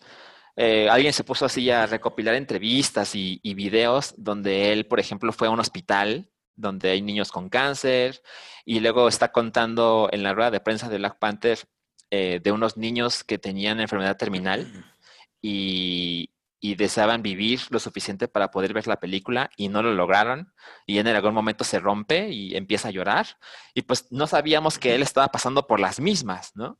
Y además eh, hubo muchas entrevistas donde, hay una entrevista en particular donde le preguntan acerca de su apariencia física, de, oye, este, te pusiste muy mamado para esta película y luego te lo quitaste y luego tal vez te pusiste mamado para esta película. Eh, fue complicado y su respuesta más o menos fue, no tienes ni idea, un día viviré para contarlo. Órale. Y pues es muy devastador escuchar esa clase de cosas ahora. Sí, Sí. está muy cabrón. Ha estado muy pinche, ¿eh? Sí. Sí, fue un, fue un fin de semana culero, pero les tengo una buena noticia que Jesús Manuel Calvillo eh, puso ahí algo en el superchat para que sigas con tus salchiminutos, Salchi. Este, pues es que me di mucha prisa, entonces ya no sé qué me faltó. Bueno, supongo que Nintendo. ya, ya están disponibles estos juegos en, en varias eh, plataformas digitales. Por supuesto que están en la eShop. Eh, yo no recomiendo la eShop porque está muy pinches cara. Em, pero pues sí, eh, esto hubiera sido un año redondito para Mario de parte de Nintendo porque pues este año iba a haber Juegos Olímpicos y, y se iba, y con eso lo iban a utilizar de pretexto para inaugurar el parque temático en Tokio. Evidentemente ya no pasó. Eh, entonces, pues quién sabe qué otros planes nos perdimos, pero bueno, yo creo que es una buena celebración para el 35 aniversario. Y ahora la gente está eh, platicando de, bueno, ¿qué va a pasar? Porque el próximo año son los 35 años de Zelda. Entonces, ¿qué va a pasar con eso? Y pues ya la gente se está poniendo loca con que queremos Wind Waker en, en Switch y Skyward Sword y queremos todos y en un solo paquete. Y pues bueno, ya sabes, los fans se ponen loquitos. Ya se te acabó el salchiminuto. Salchi, la gente está muy loca. Gracias. Eh, bueno, My, My Panda One también puso algo por ahí en el super chat y dice Wakanda Forever y una, y una carita llorando. Mm. Sí, muy bien, muy, muy bien, muy bien. A ver, a ver, vamos, a ver, todos vamos a hacer nuestro Wakanda Forever. También Ok. quiero hacer un aguacatito forever. Qué mamada. Y este, y pues nada, pues vamos a seguir, vamos a seguir con el, con el hype. Ya se está acercando la reseña de Tenet. Es que, miren, bueno, tenemos que decirles algo sobre Tenet. Salchi no puede hablar de Tenet porque tiene embargo de la distribuidora en México, pero nuestra Correcto. invitada sí puede hablar. ¿Por qué no Porque puede? no, porque no tiene ningún. Porque Hay un embargo todavía. seis, Para- seis güeyes con traje negro le hicieron firmar un papel que no podía hablar de la película. Puedo, puedo hablar de ella a partir del primer minuto del 10 de septiembre. Ahora, seguramente a los abogados de Warner no les parece nada simpático que este medio, el hype, diga, no, el güey que fue a la posición de prensa no dijo nada, pero tenemos a una invitada que va a decir todo lo que se le pegue la Pero, gana. lugar y no pero pues ya nada. tuvimos, ya tuvimos un invitado la semana pasada que habló de lo mismo. O sea, Pues mira, sí, pero no dijo mucho. No sé qué va a pasar ahora. Ok, pero esperen, esperen. Entonces, Estamos a dos minutos avance. de, de- de empezar con ese tema. Antes, antes de Tenet, queremos eh, decirles que Brad Pitt ya tiene novia. Y él la- ya la- tiene novia. ya tiene novia. él ya Y, y tiene su novia está casada. Oye, Así me es. encantó cómo, cómo lo pusiste en la escalata o es- no sé cómo se llama, que pusiste, no, cállate. Ah, claro. Sí, pero no, lo- no lo puse yo, lo, lo, lo puso Toby. Toby. es- Ah, ok, perdón, Toby. Sí, sí, Sí, Toby, que puso, Toby. no, cállate, Toby. la novia de Brad Pitt está casada. El Brado Pito. Oye, pero pues la cosa es que hay rumores de que es una relación abierta esta, ¿no? La que tiene. Nicola Poturalski. Así es. Y este, y pues ella es una mujer de 27 años que anda con un tipo de, bueno, que está casada con un hombre millonario de 68 y pues Brad Pito es ahí, ahí como el... pues, ¿Cuántos la- años tiene Brad Pitt? Como 55. 56. Ok. Ah, y, la- y Pues- creo que se conocieron en, en una cena o algo de... En un restaurante del Hollywood. esposo. Uy, imagínate.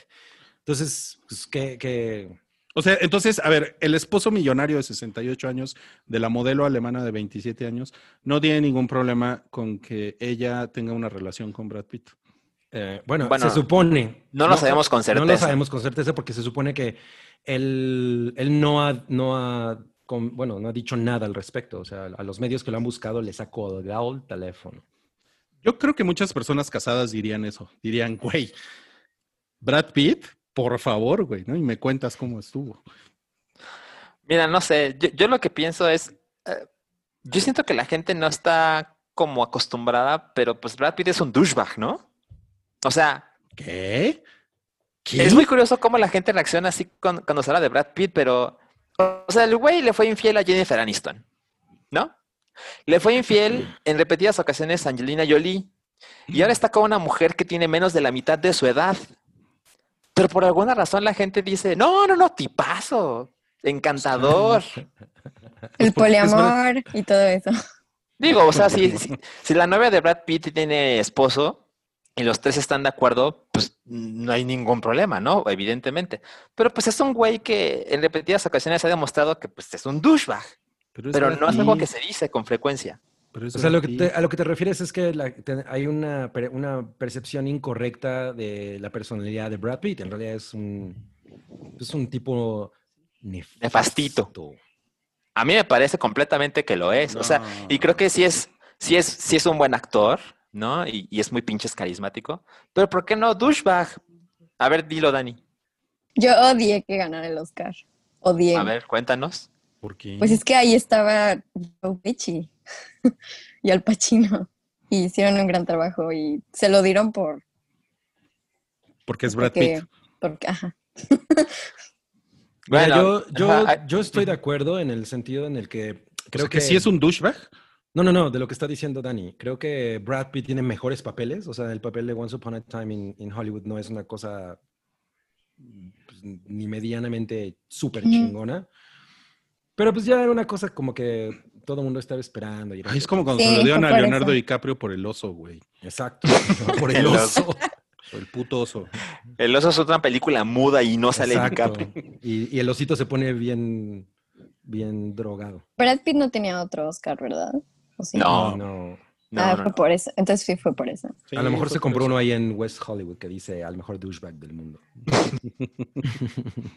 y Hola. ya llegó Young Ah, Rui.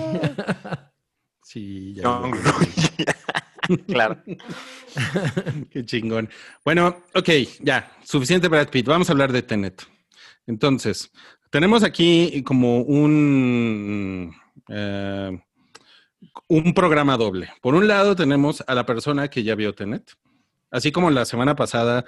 Hugo, desde Tailandia, nos, nos, nos dio sus impresiones de, de Tenet. Ahora tenemos a Dani desde Canadá, que nos va a dar sus impresiones de Tenet. Ahora, Salchi ya la vio, pero no puede hablar de Tenet.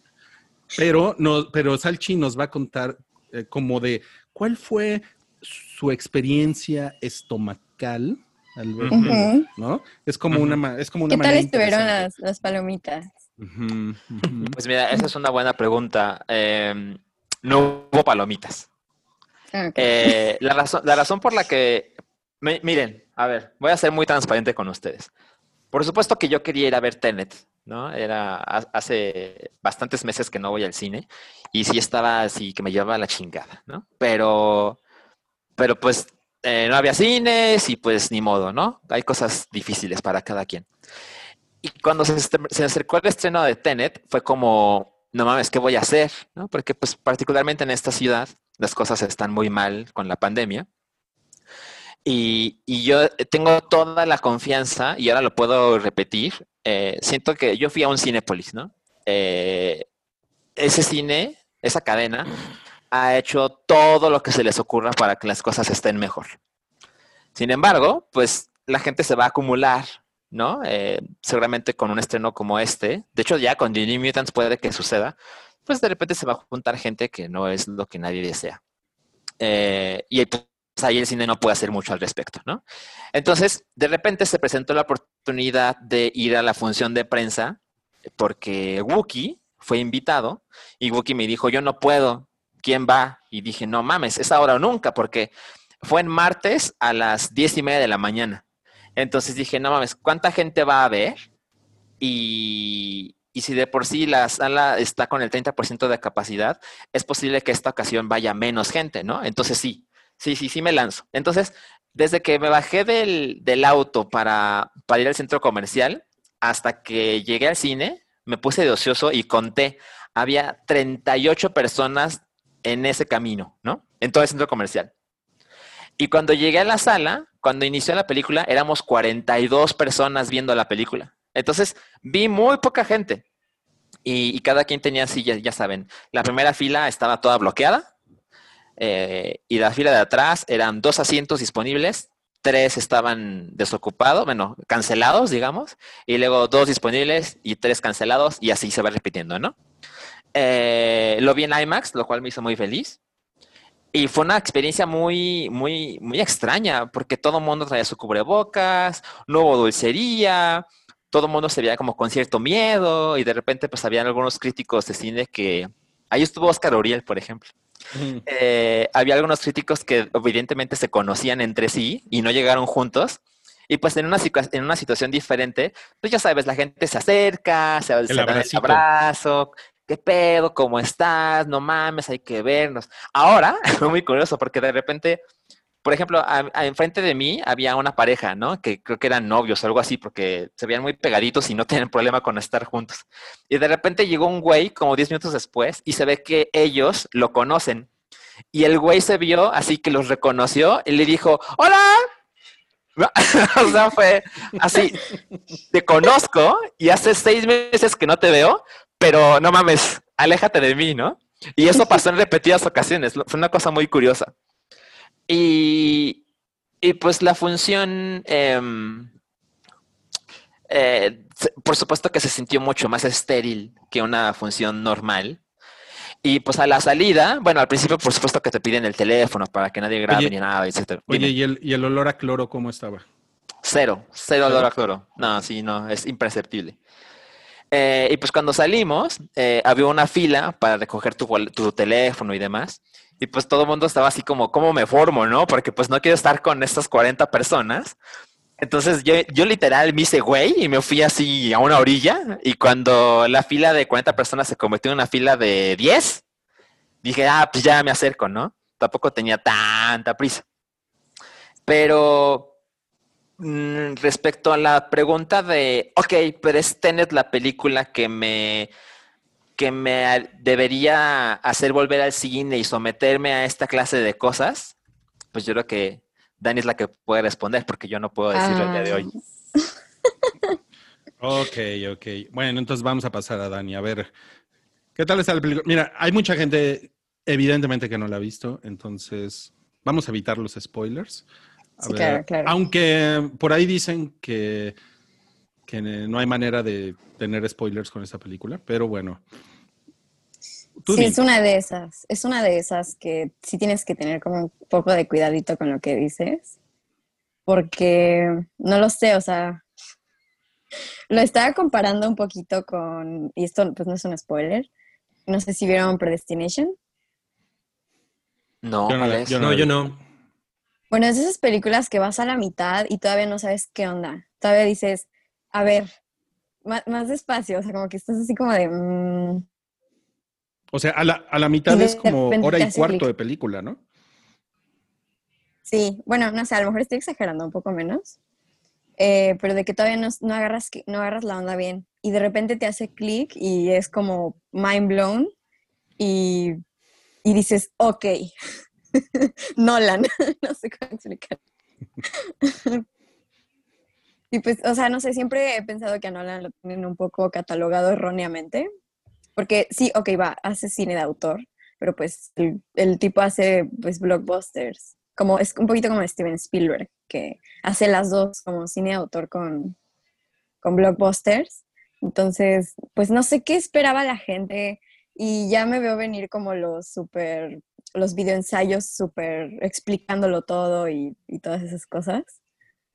Y no sé, mí- yo salí del cine muy eufórica. A mí me pasa mucho que a mí me gustan todas las películas y ya después las pienso más. ¿Y, cuando la las piensas ya no te gustan? Em, no, o sea, me refiero a que, por ejemplo, siempre que salgo del cine salgo muy feliz. Bueno, no siempre, vaya, pero la mayoría de las veces salgo muy, muy feliz y muy eufórica y como, como diciendo, wow, qué experiencia. Y esta vez sí me pasó eso, o sea, sí salí del cine eufórica, y dije, qué cool, extrañaba muchísimo ir al cine, extrañaba muchísimo eh, ver una película como tan inmersiva y todo eso. Y al día siguiente, cuando le empecé a pensar un poco más, me, o sea, me doy cuenta de que, pues, o sea, es, vi, vi a gente que espera como que sea como la, la nueva Inception y, y como que por ahí, pues no, pero al mismo tiempo sí es buena, o sea, es un buen blockbuster, vaya. Oye, a ver, tenemos algunas preguntas para ti. Eh, la primera pregunta es, ¿le, ¿le entendiste a la película? Sí. Sí, le entendí. O sea, sí, o sea, si alguien te pregunta de qué se trató la película, tú podrías decir así perfectamente bien de qué se trató. Eh, no podría decirlo sin spoilers. ok. ¿Tú crees que eso es un que no le entendí? No, no, no. Pues. No, sea, no, no. Ok. Sí. Más bien es- la podrías describir. Sí. O sea, y lo, y, lo, y lo comentamos porque un chingo de gente está comentando que la película no se le entiende. O sea, Em, no sabes de qué se trató. Te digo que como los primeros 40 minutos de la película, sí estás así de, what the fuck, así como que, sobre todo por los diálogos y sobre todo porque pues la vi en inglés sin subtítulos, ¿no?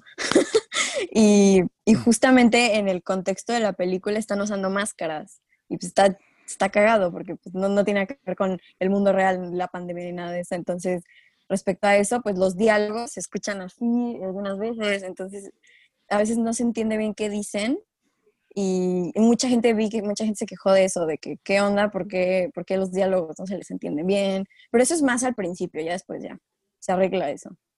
Ok, ok. A ver, segunda pregunta. ¿Sí te gustó la película? Sí, sí me gustó, pero a secas, es decir, no me encantó, pero sí, sí me gustó. Ok, ok, ok. Bueno, esa, ese escepticismo lo hemos visto, ¿eh? Ese de no me encantó. Mm, o sea, es que, por ejemplo, a mí me encanta Inception, muchísimo. Y yo creo que esa es la joya de Nolan, más que Interestelar. Y de hecho siento que mucha gente, mucha gente que odia Interestelar no le va a gustar Tenet. Ok. A ver, tercera pregunta es, ¿cómo la ranqueas en las películas de Nolan? ¿En qué lugar la pones? Mm, chale. Mm, no, mm, a mí me faltó ver Dunkirk. Creo que es la única que me falta ver de él. En la cara de Salchi. Es la única vez que hice caras porque estoy con mi poker face. Ay, no. Yo cuando sepa tu opinión, seguramente, no sé. No, pero bueno, Dunkirk me- es mi película favorita de Christopher Nolan. Ah, ok. Mm, No la vi. Bueno, lo siento. Es que tenía exámenes finales cuando salió algo así. Bien, bien. Chingón. Ok, Em. entonces, si quitamos Dunkirk, ¿cuál, ¿cuál sería tu top 3 de Nolan? No sé, es que nunca sé qué responder cuando dicen eso. Hagamos algo porque es como muy complicado, pero ¿crees que eh, Tenet está en la parte más alta o en la parte más baja de la filmografía de Nolan? Mm, a ver, es que si, si quiero como responder chido. Ajá, Está. ¿Estás buscando la lista? Sí, sí, sí. En Letterboxd. Mm, Ahorita vamos a ver el airbox de Salchi, por cierto. yo, ah, sí. El pirata. Yo siento que sí es, o sea, las de, las de Batman, ¿dónde las tienen? Las tienen abajo, ¿no? Bueno, no Excepto- todas. Excepto la 2. Ajá. Ah, o ya, sea- excepto la dos. Siento que está arriba de las de Batman. Incluso siento que está arriba de. Pues De de. The Dark Knight. No, no, no, no, para nada. O sea, yo siento que, bueno, mi, las que están arriba para mí, personalmente, son Inception, The Dark Knight y The Prestige. Ujú. Ok. Entonces, o, o sea, Tenet sí está por debajo de, de esas. Siento que a mí no me encanta Interestelar y siento que incluso está debajo de, Inter- de Interestelar. Pero, sí. Ay, Esa es una fuerte declaración. Mira, en eh, Salchi y Cabri odian Interstellar. Con Ah, todo Yo mi ser. yo ni siquiera la he visto. Ah, no mames, pero, Nolan, pero igual la odia. Sí, yo odio a Nolan. No, A mí me gusta. A mí me gusta, No, pero no, no. sí entiendo por qué la odian. Claro, ok. Híjole. Es muy difícil hablar de esa película, ¿eh? Sí, es muy difícil. ¿Cuándo se va a estrenar en México? El 10. Ya- Ah, ok. El 10 de septiembre se estrena. O sea, en En una, una semana. semana. Tras Lomita. No mames. Madres, ok. No, pues. Siento que que hay un momento, así sin Ajá. spoilers, Sí, siento sí. que hay un momento de la película donde, donde se supone que tenías que llorar. Y sí sentí, Me gusta, me gusta eso de se supone que tenías que llorar. sí, o sea, como que se nota que la intención del director era como construir algo para explotarlo y que la audiencia diga, ah, y, llores o te sientas mal. Y, y es algo que en Interstellar yo siento que él hace bien y siento que aquí falla mucho. O sea, porque sí, sí, yo sí sentí el, ah, y así, pero como que siento que era momento de llorar y no, no sé. Chale, qué raro. ¿Saben qué? Yo me, yo me quedo muy insatisfecho cada vez que hablamos de esta película. Como que no sé. El, el personaje principal es buenísimo. Creo que es lo mejor de la película. O sea, de lo de. de- La cara de Salchi. Como de. No mames, Salchi. Es No, que de- pero intento no mostrar ninguna reacción. no puedes ni mostrar una reacción. Estás en papa, papa, papa. Pues supongo que puedo parpadear o algo así, ¿no? A ver, si parpadeas dos veces quiere decir que estás de acuerdo. A ver, lo del personaje principal. Siento que, No siento que, parpadeo. siento que No es parpadeo. importante. ¿No? Oh, bueno. No, no, no, Ah, no, dilo, dilo, bueno. dilo, dilo. Bueno, es, es, es, que, es que Dani ha dicho muchas cosas que son con las que coincido y, y, y otras no. Entonces es, es Ah, difícil decir. Si coincido con todo lo que dijo ella, entonces hay, hay variables, ¿no? Sí. Ok, ok. Bueno, a mí me gustó mucho el personaje principal. No me encantó Robert Pattinson. No mames la cara de Salchi. Siento que de hecho una de las cosas que falló en construir es un poquito el personaje de... O sea, porque es como de esos personajes sorpresa que, que hasta después sabes qué hacen ahí, no sé. Y siento que le falta un poquito como construirlo. Y ah, Están par- te están parpadeando cosa- dos veces.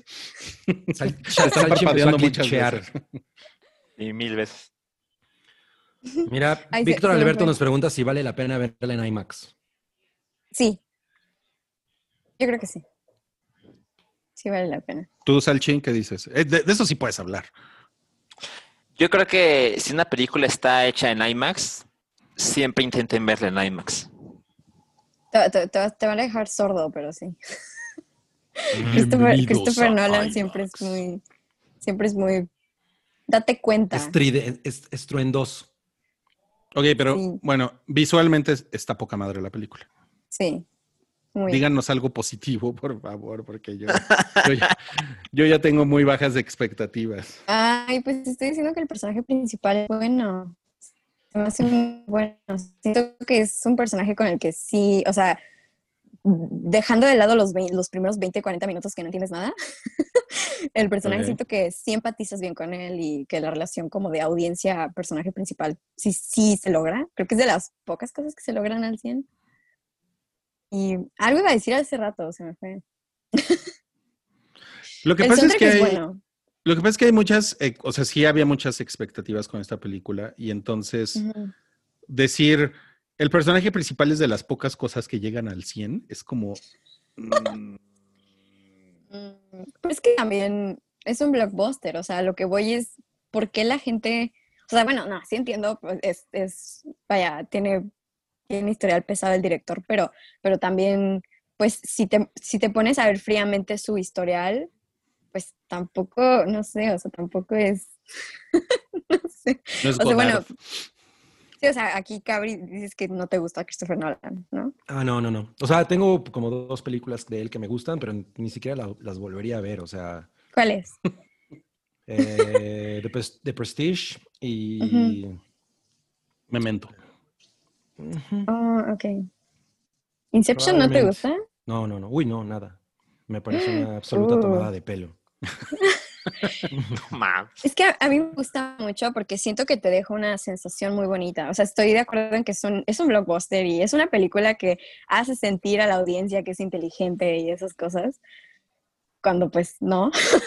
Pero Pues sí, Pero o sea, sí, pero, pero por ejemplo, a mí la, la idea de lo, lo que dices tú del blockbuster me parece que es muy atinado y, y yo, por ejemplo, Ujú. pienso, bueno, hace rato hablaste de Spielberg y Spielberg es un güey que comenzó su carrera haciendo blockbusters, pero ese güey Ujú. hacía, ese güey sí hacía blockbusters extremadamente inteligentes, o sea, ese güey, Sí, y sí, además sí. otra cosa que tenía era que él no, él no es una persona, Christopher Nolan para mí tiene esta cosa en la que, que tiene, que tuvo durante mucho tiempo M. Night Shyamalan, que la gente estaba esperando ciertas cosas de él.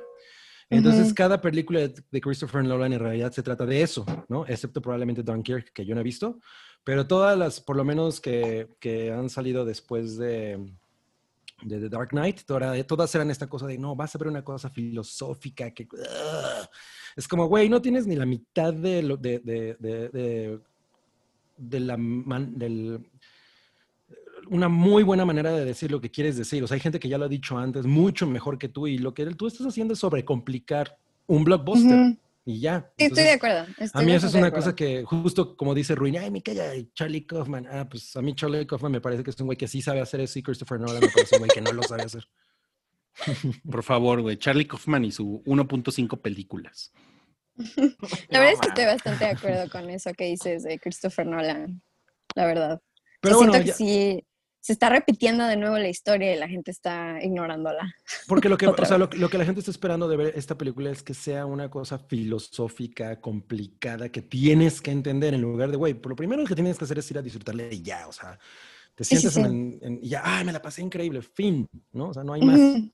Pero no, él, Yo creo que sí te la pasas bien viendo Tenet. Bueno, Eso- eso es positivo. Eso es algo eso es positivo.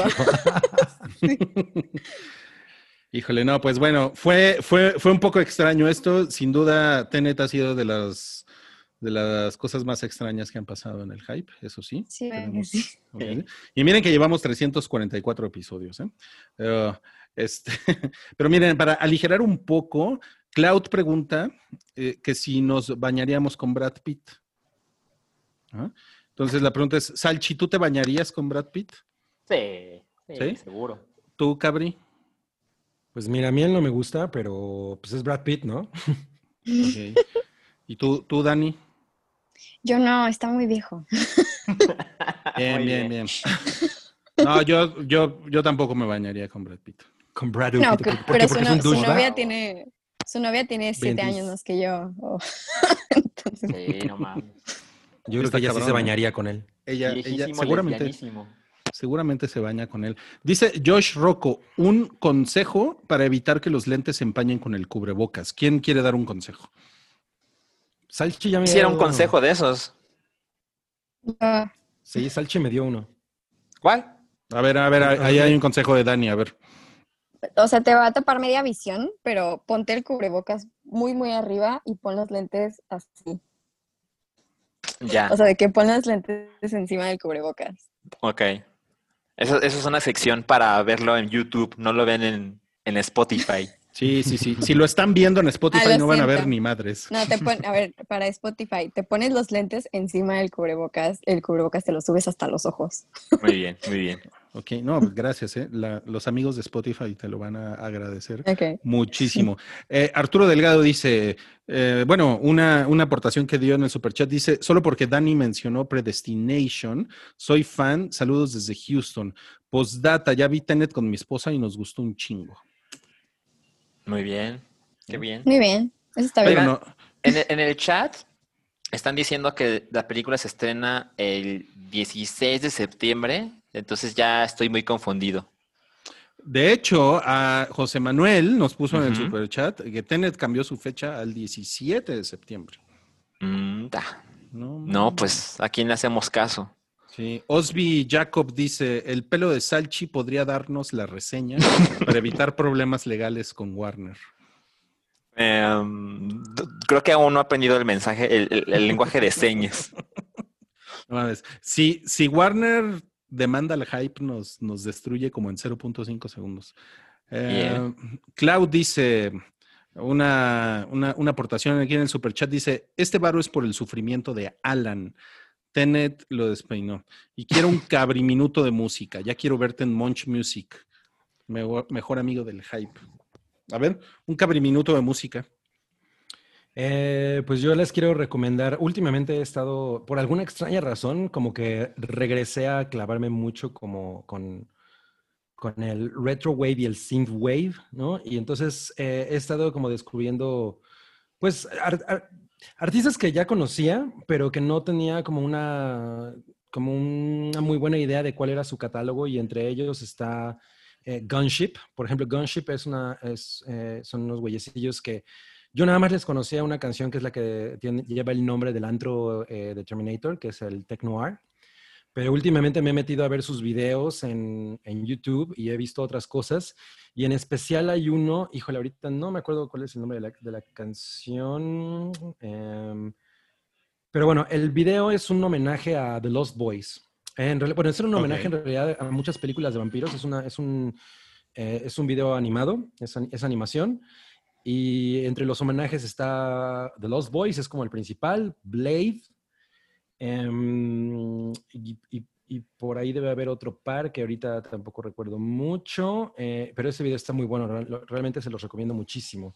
The Gunship, el original, también está muy bueno. Hay una, y hay una versión de... Ya otro- se te acabó el cabriminuto. Muchísimas gracias por pasar fue el día de hoy. Y ya se, sí, no mames. Oye, como que tuvo problemas con su internet, o a lo mejor, a lo mejor se le, se le calentó el teléfono como a ti una vez al chito. Puede ser, ¿eh? que se te calentó el teléfono. Puede, puede ser algo así. Bueno, esperemos que se vuelva a conectar ahorita. Eh, y pues nada, eh, subieron las suscripciones de, Xbox Live y de Game Pass. ¿Cuánto, cuánto subieron? ¿El, el- el IVA? No, Eh, la verdad es que no, no todo subió 16%. ujú, fue un poquito más. O sea, ¿No hay, mames? hay variaciones. O sea, por ejemplo, miren, el caso de. A ver, esperen. El Game Pass es de 139 a 149. Ajá, exacto. Y Xbox Pero el Live Gold. Xbox Live es- Gold de un año costaban mil pesos y ahora cuesta 1160, o sea, 16%. ¿No? Eh, ¿Qué otra cosa subió de precio? Mm, por ejemplo, Xbox Game Pass Ultimate costaba 209 pesos y ahora va a costar 229 pesos. Ok. Entonces, ajá, no es el 16% en todos los casos. Y pues ya sabes, la respuesta de Microsoft fue, continuamente evaluamos nuestro negocio y han pasado varios años desde que ajustamos los precios de nuestros servicios en la TAM. Periódicamente también revisamos los precios en un mercado en específico para asegurarnos de que nuestros productos y servicios cuentan con el precio correcto, incluidas las condiciones cambiantes del mercado. Entonces es una respuesta súper institucional. Sí, qué mamá. Ok, hola, hola Dani. Hola, Ya- está volteada, Dani. y ahora porque estás al revés, ¿qué es esto? ¿Tenet? Ay, Es como Spidey. Sí, oye, nada más quiero decir que la canción de la que hablé se llama Dark All Day. La de Los Boys. Bien. No me estoy volteando. Ah, ya. No, ya estás bien. Es que mi, bien. inter- mi internet se fue. Entonces estoy usando mis datos. No, no pasa nada. Ah, ok, ¿Cómo? Pero en. Canadá todo es mejor. Ya, es- eso es un mito. Eso es un mito, no, no, no nos Es digas eso. El clima es peor, ¿no? La, la telefonía es horrible. De hecho, yo todavía uso AT&T. Ah, Wow, ok. Ok, bueno, para la siguiente nota les voy a compartir mi pantalla porque alguien encontró la cuenta alterna de Salchi en Letterboxd. Está muy cabrón, está muy cabrón. Aquí lo tienen ustedes. la no puede de- durar demasiado. Y mira nada más lo, lo que dice. Viene aquí una reseña de The Nice Guys de 2016. La cinco ¿La puedo leer yo? ¿La puedo leer yo? Sí, léela, léela. Dice The Nice Guys 2016, eh, Rewatch 2 de septiembre de 2020. Le pone cinco estrellas de un corazoncito y es Sophie. Dice, la cara de Ryan Gosling. los ojos de Ryan Gosling, el bigote de Ryan Gosling, el pelo de Ryan Gosling, el culo de Ryan Gosling, el cuerpo de Ryan Gosling, los trajes de Ryan Gosling, los anteojos de Ryan Gosling. Ah, Ryan Gosling. Guau. No mames. Bueno, pero Sophie en realidad es Salchi, ¿eh? Ay, O sea, fue la cuenta la cuenta de alterna de Salchi. Salchi, claro, la claro. cuenta alterna de Salchi. Ay, pongan lo que alguien respondió de que el, el universo alterno. Ah, ¿Sí lo vieron? Está está. muy cagado. Y en un universo alterno con... No mames. No mames. Ahora ¿eh? léelo, léelo, Cabri, por favor. La cara de Salchi, los ojos de Salchi, el bigote de Salchi, el pelo de Salchi, el culo de Salchi, el cuerpo de Salchi, los sacos de Salchi, los anteojos de Salchi. Ah, Salchi. Güey, sí lo leíste, no mames. Qué increíble. No mames. Nu- nunca nadie se había referido así a mí, ¿eh? Entonces, esto debe ser muy especial. Pero es Ryan Gosling, es la cuenta alterna de Ryan Gosling. O sea, no es, no es cualquier persona. No mames, qué orgullo. No mames, qué cabrón.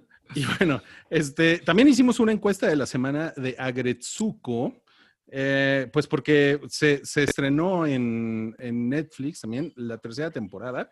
Y pues también en Salchichas ganó cinco salchichas, 47%. De hecho, tuvo más que Cobra Kai. Y en pinche Ujú. chingadera tuvo 27%. Y por, y por supuesto, Cabri, que es un sentimental, vio a Gretsuko, la vio como en, ¿qué? En un día. En ¿no? un día. En un Ujú, día te lo sí. ¿Y qué tal, Cabri? Es la, es la temporada que yo he, es la tercera, es la temporada que yo he sentido más larga. Como saben, Agretsuko es esta red panda, ¿no? Esta panda roja eh, creada por Sanrio, que tiene la particularidad de que es una godín que por las noches, para desahogar todas sus frustraciones, se va a un karaoke a cantar puras canciones de metal, ¿no? Entonces, bueno, la personalidad de ella es que en realidad es muy sumisa, es eh, una esclava del trabajo, todo el mundo la maltrata, no le va bien el en el romance y pues eso es- es todas las temporadas han sido muy emotivas y en esta tiene una cosa muy curiosa porque, mm, bueno, obviamente no voy a soltar spoilers porque acaba prácticamente de salir y me imagino que mucha gente no la ha visto, pero digamos que, que tiene algo que ver con, con, eh, con, que ella entra en, en- en- co- conoce a una persona que le va a cambiar completamente la vida y no me refiero a una cosa de amor, sino a una cosa de cómo ella se ve a sí misma. Es una temporada muy bonita esta, en realidad de pronto eh, avanza y se va poniendo como bastante siniestra. Hay un episodio que en serio es súper siniestro y, resulta muy triste. Y también este, personaje, este personaje de Haida, que es como una llenita o no sé qué es él, eh, que él siempre ha estado enamorado de Agretsuko, pero él es completamente gris para ella, ¿no? Es, una, es un personaje al que ella no ve.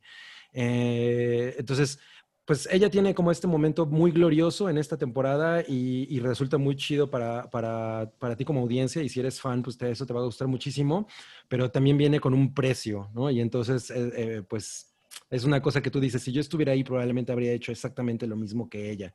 Está bien padre esta temporada, la verdad es que yo esperaba que ya para la tercera no tuviera mucho que decir y sin, y sin embargo encuentra como nuevas maneras de decirlo. Yo sentí que, por ejemplo, en la, en la pasada, en la temporada anterior, el gimmick de que ella canta metal ya no era tan, tan eh, recurrido, pero aquí regresa y, es, y ocupa un, un puesto muy importante, lo cual pues es muy, muy bienvenido para quienes sean fans de Agretsuko.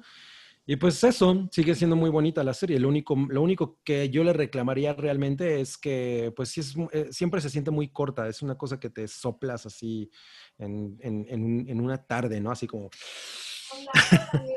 Entonces, pues, no, no, no, es- es- eso es lo único malo. Eh, y pues está bien bonita, está muy bonita. La- la- Pues la- la prácticamente mucho. me, me perdí tu reseña, ¿eh? Ya me di cuenta. Sí, sí, sí. Pero Me- está bien porque así no me spoileré. No, y no, no, no, realmente no solté ningún spoiler. Eh, lo único que dije fue que pues, es- se siente que se va, se va como agua. Ya después se acaba y como que dices, pues, ¿y ahora qué me tengo que poner a ver otra cosa? Ok, ok. Oigan, ya estamos en la recta final del hype ¿eh? y tenemos una, un no cállate que es Ron Jeremy. Lo, lo, lo sentenciaron a 20 cargos distintos de acoso sexual, ¿no?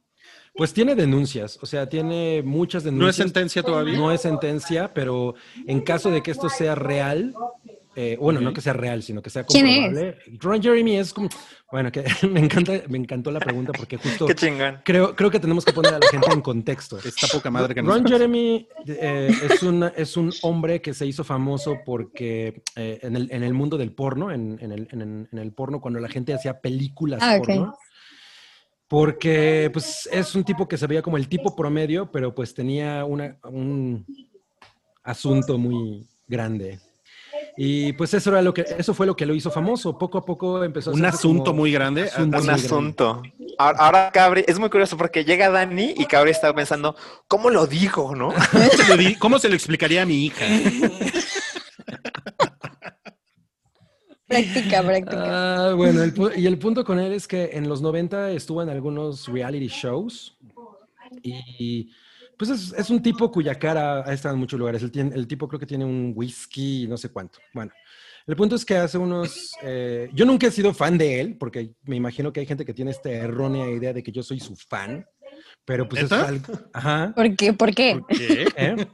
Pero ¿Por qué alguien pensaría que eres su fan? que so- pues porque en realidad a mí yo tengo una relación muy estrecha con el porno, ¿no? Entonces, bueno, la cosa es que Ok, yo ok. a él lo conocí hace algunos años porque, porque estuve trabajando en un, en un rollo que tenía que ver con, con sexualidad, etcétera, y lo trajimos y yo estuve Ujú. como, como pues, llevándolo a diferentes lugares junto con Stoya, ¿no? Lo curioso es que cuando yo conocí a Stoya, o sea, cuando, cuando, cuando por fin nos vimos, eh, yo le pregunté, le dije, oye, va a venir Ron Jeremy, ¿tú, ¿tú cómo te llevas con él? ¿O qué? Me dijo, mira, a mí me parece una persona muy dulce, pero me gusta de lejos. Y pues ya que lo conoces te das cuenta de qué, de qué onda con él. Y entonces este caso es una cosa bien interesante porque él es una persona que vive rodeado de gente que, a la que le parece simpático que él haga ciertas cosas porque pues es el güey del porno. Entonces las mujeres se le acercan y están esperando tomarse una foto con él y que él la- les agarre el- las nalgas y que las sobe y que se les pegue. y- o sea, ¿Neta? ella- ¿Eso pasa? No sabes. O sea, a mí me sorprendió mucho porque en serio la gente es muy, es muy insistente, ¿no? Con eso y están esperando que eso ocurra. Pero esto le da a él, a él también como esta mm, eh, autoridad, entre comillas, ¿no? Que para hacer eso con todo mundo. O sea, él dice, güey, pues la gente eso es lo que quiere cuando se acerca a mí. Entonces, eh, pues tiene muchísimos, muchísimas acusaciones por parte de mujeres desde 14 hasta 54 años, ¿no? Y los cargos... Mira, le- le- ¿Cómo se le- ve con el les, les voy a poner una todo? foto para que, para que Dani vea quién es Ron Jeremy. Pero sí, sería interesante que nos Es su mejor pusieras- momento. sí, es su mejor momento. Sería interesante que nos pusieras una foto de cómo era al principio. Yo, yo, yo siempre he sentido que últimamente él se maneja como este viejito gracioso, simpático, ¿no? Y entonces tiene como esta cosa de, ay, no, no sé bien lo que estoy haciendo, ¿no? O sea, como que juega esa carta.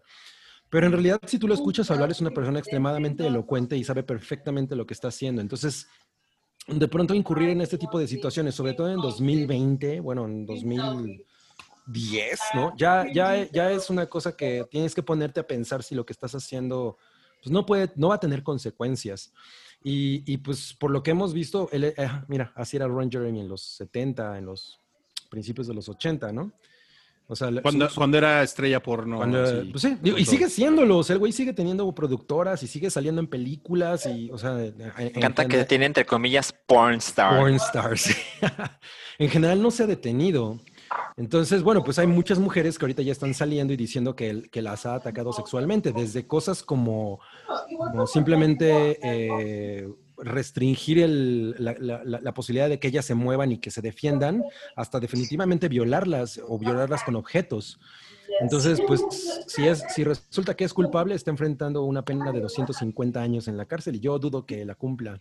O ¿Qué edad bueno, tiene hoy? Dudo que llegue hasta el fondo de esa, de esa condena. No sé, no, no, no me acuerdo cuántos años tiene ahorita.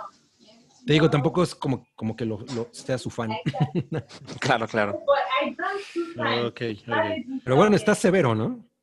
Está muy cabrón, está muy, Muy cabrón. cabrón. Todo lo, de- todo lo de Ron Jeremy. Ok, este... mm, Eh, Híjole, eh, Dan- ¿quieren Dani pasar a lo de Luisito algo. Comunica, a lo de Boy o lo de Da- Boy State? Dani quiere decir algo. Sí, por favor. Ah, no, pero espérame. Vamos a decirle que se des, desmutee. Espérame, espérame. Ahí está. ¿Ya? ¿Ya Ahí está, sí, ahí está. Ah, ok. Les iba a decir que, porque me preguntaron si yo quería agregar algo y les dije que no, pero es que creo que salió como antes de empezar el podcast que Robert Pattinson tiene coronavirus. ¡Ah! Es ¿Sí, cierto. cabrón? Sí. Ya, pero ya es casi un hecho o ya lo Sí, no, confirmaron. no, creo que ya lo confirmaron porque ya, de hecho, ya suspendieron de nuevo la filmación de Batman. Ah, yo pensé que era un stunt publicitario para que The Batman pues, siguiera en la boca de todos. Batman Pues hace la puede vacuna. ser, no sé, pero pues ahí salió que supuestamente que primero, primero salió que alguien del staff dio positivo y que habían cerrado la filmación.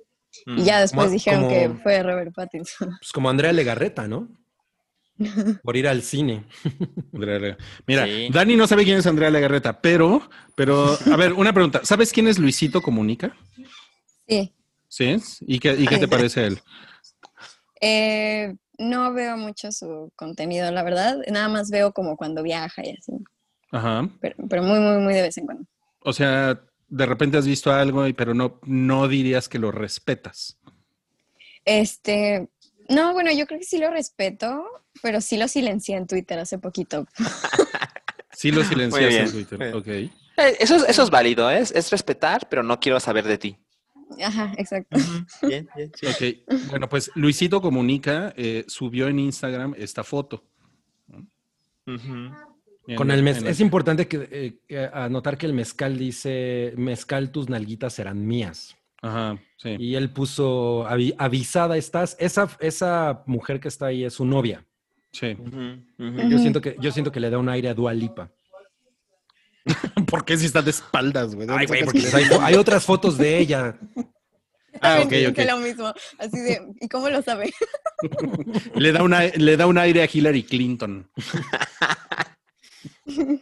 No Ok. mames. A ver, este, tú que eres la persona más joven en este podcast, ¿te escandaliza esto de avisada estás? O sea, honestamente no me escandaliza y yo soy partidaria de que las bromas son bromas y todo eso, pero creo que sí entiendo un poco por qué la gente, pues, se... es- No, no por qué se escandaliza, pero por qué lo encuentra como algo ofensivo. Sí lo entiendo, pero no lo comparto. Son, son tres millones de likes, ¿no? Eh, o sea, sí, ¿Cuántos seguidores tiene ahí? pues, tiene un chingo el güey. Mira, ahorita te digo. Ya, 20. 20 millones. 20 millones. Uh. Mira, el, el hype le puede poner algo, le puede poner. Está padre tu foto". No. Bro. Ay, no. No Cancelados, pongas eso. cancelados el hype. Sí. Ok, Una, bueno, dos. No me representa. Sí, digo, cancelado, cancelado. Ay, no. Bueno, ok, ok. ¿Y qué más? Ok, no, este, pero ¿creen que eh, lo que pasa es que las feministas se le echaron, las feministas, estoy utilizando como ese lenguaje, ¿no? Ya Se te- le- ¿Por qué te estás tapando la cara con el micrófono? No, es, es la luz, güey, es que ya se está metiendo el sol. ¿Cómo Ah, que es la luz? Es Está enfrente de tu sí, cara. Sí, qué pedo. Ok, Bueno, Luisito comunica ¿Quieres, el 8 quieres, de- quieres que haga todo, quieres que haga todo, quieres que haga tu podcast y que además, Por favor. ándale, ve lo que salió aquí. Some replies were here. Ujú. Bueno, pues ya ni modo. Ok. Pero las puedes las- ver. De hecho, yo no entiendo esa opción de Twitter. Las escondes, pero de todas maneras la gente Las puede puedes ver, sí, es, es Las raro. puedes ver. Twitter Sí, ya es pedo, un ¿no? señor. O sea, si, le, Mm. si le buscas, si A le ver, rascas, lo ves. ¿Pero qué ibas Entonces- a decir, Rodrigo, sobre esto? Ah, ¿O sí, ibas que a dice, decir algo. Luisito comunica el 8 de marzo Ujú. ¿ah? Que estuvo en la marcha este, feminista en México y todo, y después el, Ujú. 30, el 30 de marzo subió esto. Y entonces en este tweet dicen que fomentar la cultura de la violación no es un chiste, los aliados no existen. Mm, claro, lo de los alia- el tema de los aliados. Bueno, eso sí. Es una yo- conclusión razonable. Sí, digo, yo tengo una bronca cuando la gente dice que los aliados y no sé qué, pero entiendo, o sea, es una, es una discusión en la que no me gusta meterme. Pero, Pero sí están también. fomentando... Yo también tengo una bronca con ese tema y tampoco me meto. Eh, o sea, yo creo que, por ejemplo, lo- lo- no sé qué ibas a decir porque de, de pronto como que empezaste a hablar de otra cosa, pero yo sí creo que este pedo de, de hablar de poner a alguien inconsciente para, para aprovecharse de la persona o para obtener lo que uno quiere, pues es un mensaje un poco truculento, ¿no? O sea, sí está, porque eso es lo que estás diciendo, o sea, ay, te voy a poner bien peda para cogerte o lo que sea que... o para que tus nalguitas sean mías, ¿no? Sí, es pues, cuestionable. Ajá, y eso está cabrón. O sea, porque cuántas veces a- nosotros, por ejemplo, yo me acuerdo que de chavo, eh, de chavo, qué mal, ¿Qué pedo con de chavo? de chavo. De jovenazo 2000. Bueno, me acuerdo que uno, un- uno eh, el que era mi mejor amigo en la primaria, que yo lo vi durante mucho tiempo, una vez estábamos en una fiesta, era una de estas fiestas que en las que es toda la casa la fiesta, ¿no? Ujú. Y, eh, y de pronto, pues empezó a armarse como un escándalo y resulta que él estaba tratando de abusar de una chica que estaba bien peda en una tina. Ujú. Y, y pues yo sí le fui y le dije, güey, no mames, o sea, ¿qué pedo contigo? Ni siquiera es como que necesites estar haciendo esto, ¿no? O sea, eres, eres un güey atractivo y las chicas, o sea, ¿qué pedo contigo, no? ¿Por qué, por qué haces este tipo de pendejadas? Entonces, como seguir justificando esta idea de, de- o, o seguir eh, de- proyectando esta idea de, no, pues es que las chicas aflojan, si- o quien sea, ¿no? Chicas, güeyes, lo que sea, aflojas, si los pones bien pedos, lo que significa que es cuando no tienen capacidad de decisión, o sea, les, les arrebatas la capacidad de decisión y entonces es el momento en el que tú ya te puedes aprovechar de ellos, pues está culero, ¿no? Y que una persona que tiene un alcance de ese tamaño no tenga la- así como el un gramo de, de inteligencia para pensar que estar publicando esto es un- una pendejada. Sí, es más eso que estoy, Es- de o sea, acuerdo. Sí, la verdad sí. O sea, pero Sí, por otro ¿qué lado sí es una broma, ¿no?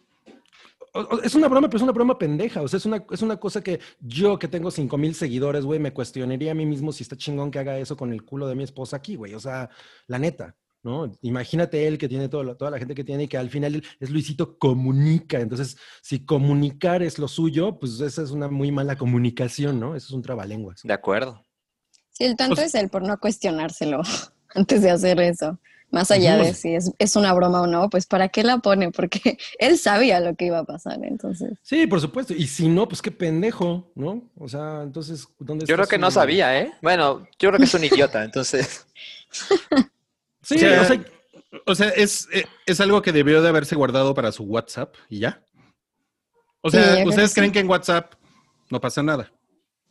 No, no creo que en WhatsApp no pase nada eh, o, o lo que sea. Lo, lo que creo es que pues él, él- él tiene un, una un medio, él tiene una responsabilidad eh, en la que puede decir ciertas cosas porque ya cuando tienes ese alcance y vives de eso, pues tienes esa responsabilidad y tienes que ponerte sea, a sí- pensar en las cosas que dices. O ¿no? sea, sí, pero, pero por, o sea, justo por eso lo pregunto, porque en WhatsApp es una cosa privada. O sea, si él le manda eso a cinco personas Pues mira, yo no... Yo por WhatsApp y se cagan de risa las cinco personas, pues Yo estoy en grupos de No WhatsApp de nada. gente que tiene cincuenta y tantos años y que son muy desmadrositos y que hacen este tipo de cosas y la verdad es que me parece bastante estúpido, pero pues güey, o sea... pues, Ajá, o sea, me, me parece bastante idiota, pero con 20 millones de, de testigos es es más idiota. bastante más idiota. Definitivo. Ok, bueno, miren, ya nos quedan pocos minutos en el hype. Salchi vio algo que se llama Voice eh, State. Voice State. A ver, Salchi. Ajá, miren, a Prácticamente ver. tienes un salchiminuto. Ay, por Dios, a ver. Eh, Boy State es un documental que es parte de mi cruzada por ver todo lo que hace A24 y es exclusivo de Apple TV Plus. Se estrenó a principios de agosto, a pesar de que en Sundance tuvo una muy buena, eh, muy buenas reseñas en, en enero de 2020. Y la verdad es que es una cosa súper gringa. Em, básicamente es eh, como intenta responder algo que por lo menos yo me he preguntado y es, ¿cómo le hacen los gringos para tener opiniones políticas tan estúpidas? ¿No? Porque lo que hemos visto ahora es, eh, Trump no está solo, por supuesto que no está solo. Eh, digamos, no le alcanzó para tener el voto popular, pero pues el, modo en que funciona la democracia en Estados Unidos le, otorgó la victoria, ¿no? Y, yo creo que por lo general la gente se queda con, ah, pues es que los gringos están bien pendejos. Pero yo realmente me he preguntado, ¿cómo le hacen para llegar a esas opiniones y conclusiones? Bueno, este documental, que dura hora 50 minutos, se acerca muchísimo a cómo es que estas personas piensan lo que piensan. Y el, digamos que el foco del documental es, resulta que en Estados Unidos, desde hace ya varias décadas, e incluso ha tenido participantes políticos eh, relevantes, sucede una reunión donde mil eh, adolescentes, hombres y mujeres, son reunidos para jugar a la política.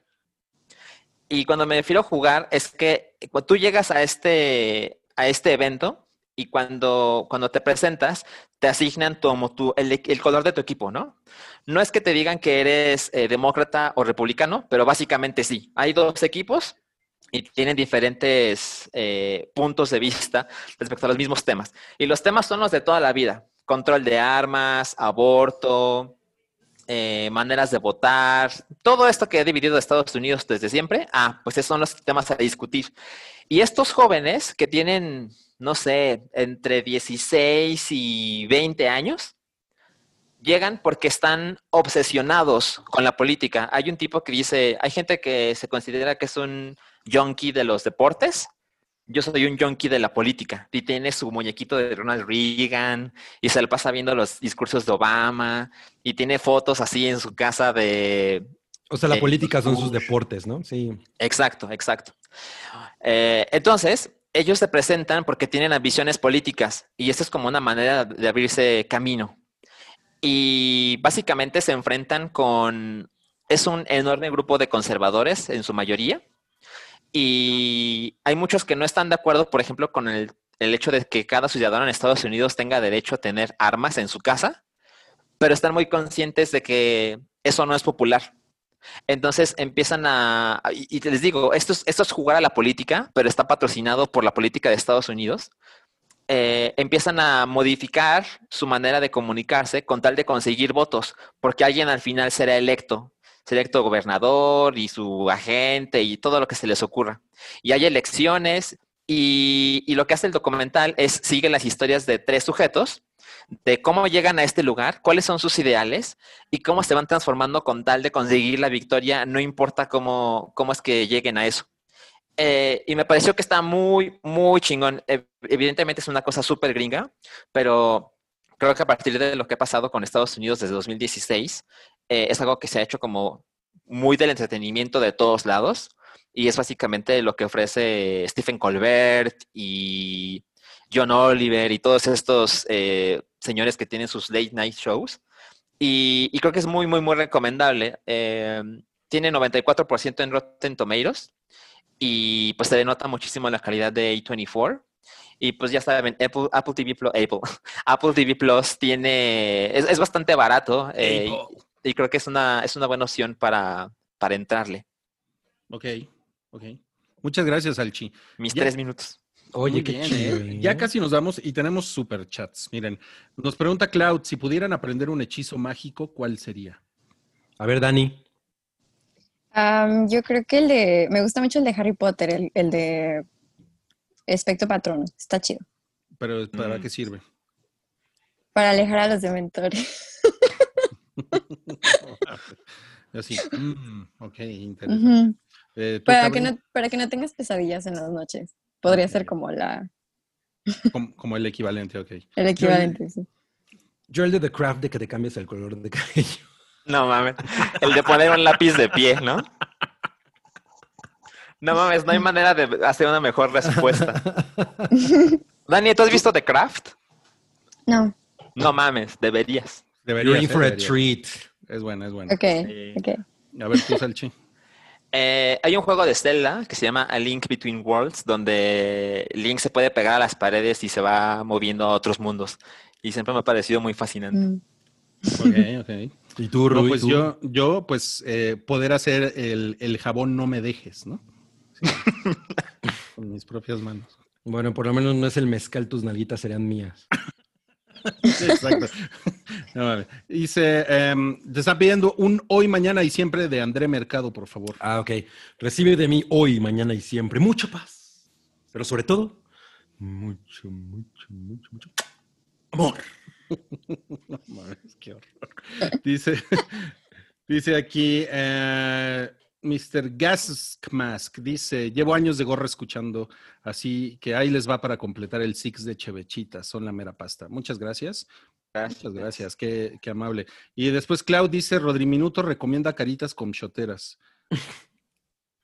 ¿Cómo que recomienda? O sea, eso está raro, ¿no? Pues No, has estado bueno. mandando algunas, ¿no? Bueno, Bueno, Fergal pues, yo- es- Yo creo que Brie Larson ¿no? Es carita gomshotera. Fe, Fegalbao, Fegalbao. Es que no me aprendo los nombres. Son, son, son mujeres random que aparecen en Instagram. ¿Cómo, cómo me los voy a? Ándale. Es lo que menos te importa el nombre. Totalmente. es- Viejo es- lesbiano asqueroso. Es difícil. NG Night, NG Night. Es una carita comshotera, definitivamente. Pero es, pero ya no decimos de carita comshotera, decimos carilinda. Ahora aquí. ¿Ok? Definitivamente NG Night, se, la- se las recomiendo. Dice D. Twitch lanzó una plataforma de Watch Parties con usuarios que tienen Prime Video. ¿Se abrirían una cuenta del Hype para ver películas con ustedes? Eso estaría chingón, ¿no? Como ver películas con la audiencia. Pero no te pongas pedo como el otro día en el podcast.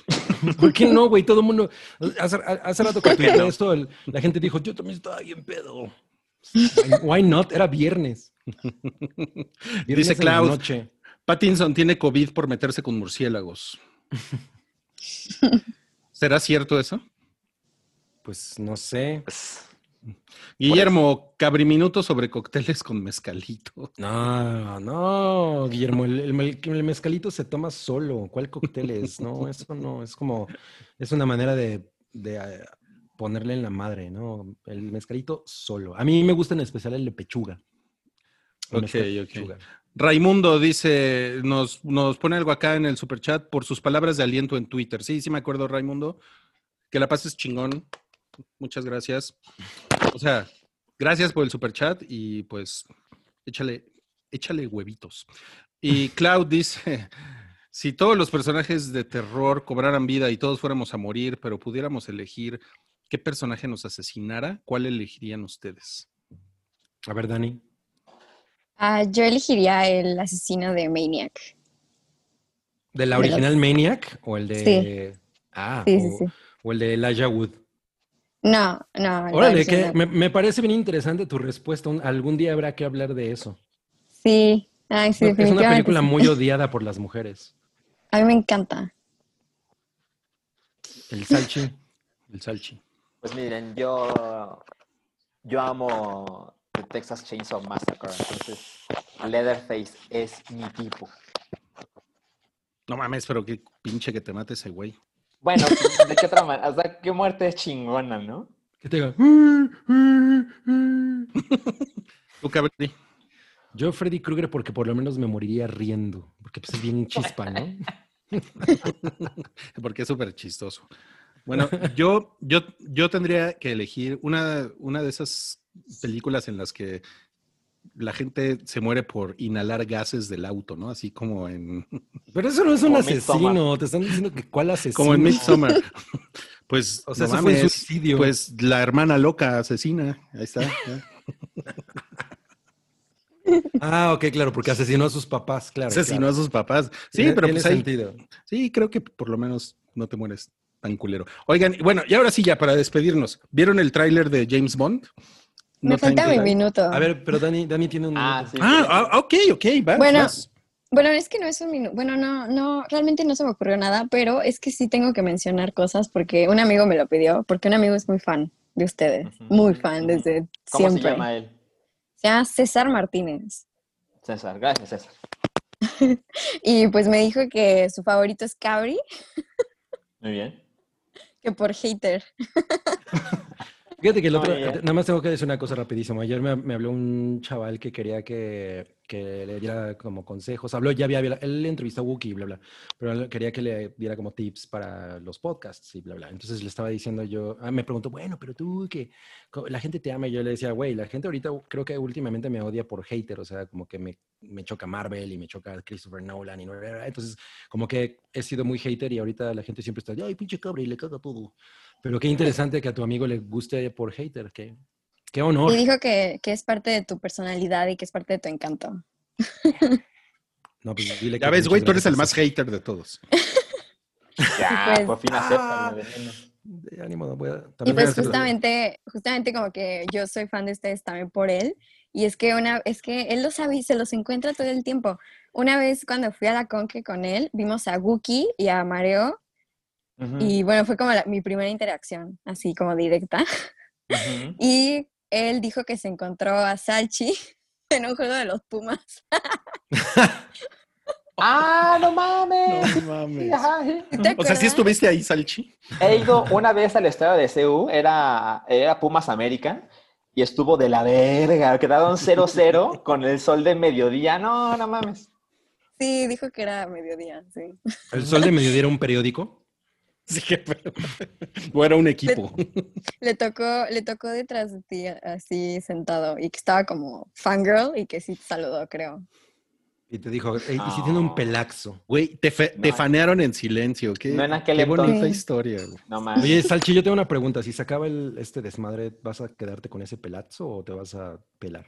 Así se Eh, acaba este desmadre. la verdad, si se acaba, O sea, ¿no? o sea, acaba. la pandemia. La verdad no lo sé. Eh, de repente. Porque te ves bien, ¿eh? Te ves bastante bien. Ay, muchas gracias. Como Wolverine. La verdad es que no sé, no sé qué voy a hacer. Ya veremos. A ver, a ver de qué humor estoy. Ok, ok. Bueno, em, entonces, ¿vieron el tráiler de No Time to Die? Lo vi. ¿Y qué les pareció? Cuéntanos, Dani. Pues está muy padre, la verdad es que ya desde que, no sé, desde hace mucho que no soy fan de James Bond, pero ¿No, no te gustan las películas de Daniel Craig como Da- Bond? Dani me gana y me pierde en cada comentario que hace. Es Ay, como, lo siento. Si la amo, no la amo. Si la amo, no la amo. es que la donde va a México fue la primera que vi de, de él como James Bond. James Bond mal- va a es- México. Es muy mala. Es Skyfall, ¿no? James Bond toma margarita. Skyfall. Es Spectre. No, es Spectre. Es la que, No, es empieza, Spectre. Es es la que empieza el- Spectre, sí. del Día de Muertos que jamás Del Día de. Muertos. Sí. que nunca ocurre en la Ciudad de No, pero México. desde Spectre em- em- empezó a ocurrir en el Paseo de la Reforma, güey. No mames, sí. Porque tienen que usar las botargas, güey. Sí. Y no, y es que aparte la vi como casi casi que de esas, de esas veces que ves una película y no la estás viendo realmente, sino que le estás comentando con quién la estás viendo. Ya. Fue un poco así, entonces. Pero ¿Y me no la pasé muy bien. otras? No, la verdad no. Ya. Bueno, yo creo que la que viste es de las peorcitas de él. Sí. creo- Sí, creo que la anterior es la buena, ¿no? La anterior sea, a esa. En general no has visto muchas películas de Bond. No, sí, sí he visto películas Ah, de Bond. Ah, ok, de, ok. Pues de Connery y del otro que fue. Roger, Bond, Roger y luego- Moore. Sí, y no sé si es él, no, es que son muchos. Ah, Pierce Brosnan. A ver, ¿cuál, cuál? Descríbelo. Son muchos. Eh, no estoy segura, tengo, tengo dos opciones, mi, mi mente como que tengo dislexia mental, ¿no? Entonces, no sé si est- estoy entre el que dejó de ser un tiempo James Bond, pero volvió, pero creo que ese es James Connery, entonces no estoy segura. Y- James Connery. Me, gusta James Connery. Y otro que tiene una escena en la playa, bien Ah. dramática, pero no sé qué. Ese, es, ser- ese es Sean Connery. Ese es. Sean Es Sean Connery. Connery. Sí, Ay, sí, no, sí. entonces no, No, sé es que George. Lazenby, su, su película inicia en la playa y hay una muerte. Es que los Ah, estoy ese viendo es- otra vez. Pero, él, pero él, él nunca volvió a ser James Bond. No, él no. Sí, él solo tuvo una. Sí. Ay, entonces no sé cuál es el otro que me gusta, pero supongo que el otro más conocido, no sé. Pues, Sí, yo he visto varias. Está entre Roger Moore y, y Pierce Brosnan, ¿no? Son los, Los más confundo conocidos. mucho, sí. Los más cono- Yo creo que yo no puedo responder quién es el James Bond más conocido. O sea, Sean Connery puede ser. Sí. Ay, le, le estuve diciendo a James Connery, lo siento mucho. No te preocupes, todo el mundo. Ajá. Sí, hay segura- seguramente ya te, están poniendo, ya te están poniendo algo en el chat. Sí, Ajá. seguramente. lo siento. Bueno, a ver, yo vi el tráiler de No Time to Die y la verdad es que no me pareció el más emocionante. Yo, me, me prendió más el anterior, que salió hace bastantes meses. Eh, pero no mames, estoy muy contento con que salga Ana de Armas. Se ve muy espectacular. Sí, sí se ve muy espectacular. Ay, Ana de Armas me encanta. muy- Viejo muy lesbiano. Viejo lesbiano. Pero tiene, no tiene una edad tan diferente a la mía. Viejo lesbiano. Viejo lesbiano, eso no importa. Oye, nos, no- nos puso aquí eh, Raúl Silva que él estudió locución por Cabri. Ah, muchas Hola. ¿Por gracias. Cabri? Muchas gracias, Raúl. Sí, sí, Que no mames, yo no, inspirado. en realidad yo nunca he sido locutor. O sea, he, he locutoreado, pero no, no, ten- no, no tengo mi cédula de lo, mi, A ver, ¿qué mi están licen- licencia de locución. Ay, perdón. Que, ¿Eh? que, si había, que si habían visto la última película de Ana de Armas, que sale también, este... Ay, bueno, Daniel que, que sale... No, que, que sucede como en Miami, que salió en Netflix. Ah, yo no la vi. Así sea en Netflix no la vi. Ah, ok, perdón. Pero Solo preguntar. ¿Está Pero bueno? Pinche, salchi- pinche salchimamón. ¿Cómo que si sale en Netflix no la vi? Bueno, es, es- es- ya saben, así me pasa por lo general. Creo que sale Sofía Vergara, pero no estoy segura. Yo la, yo la última que vi de, de Ana de Armas estaba muy transparente. ¿Fue Blade Runner? Blade Runner, Ajá. Blade Blade Runner Runner. 2040. No has visto Knives Out, estás bien güey, pero, pero sí has visto. Bueno, Está no en Amazon. Cindy la regia. gran película. Eh, Yo puedo decir lo que me pareció el tráiler. Ujú. Yo creo que esa película dura como cinco horas porque tiene un chingo de escenas. Así que, güey, no mames, qué pedo. O dura cinco horas o todo eso va a ocurrir en. El tráiler es larguísimo. Iba, iba a ser así como, ¿what?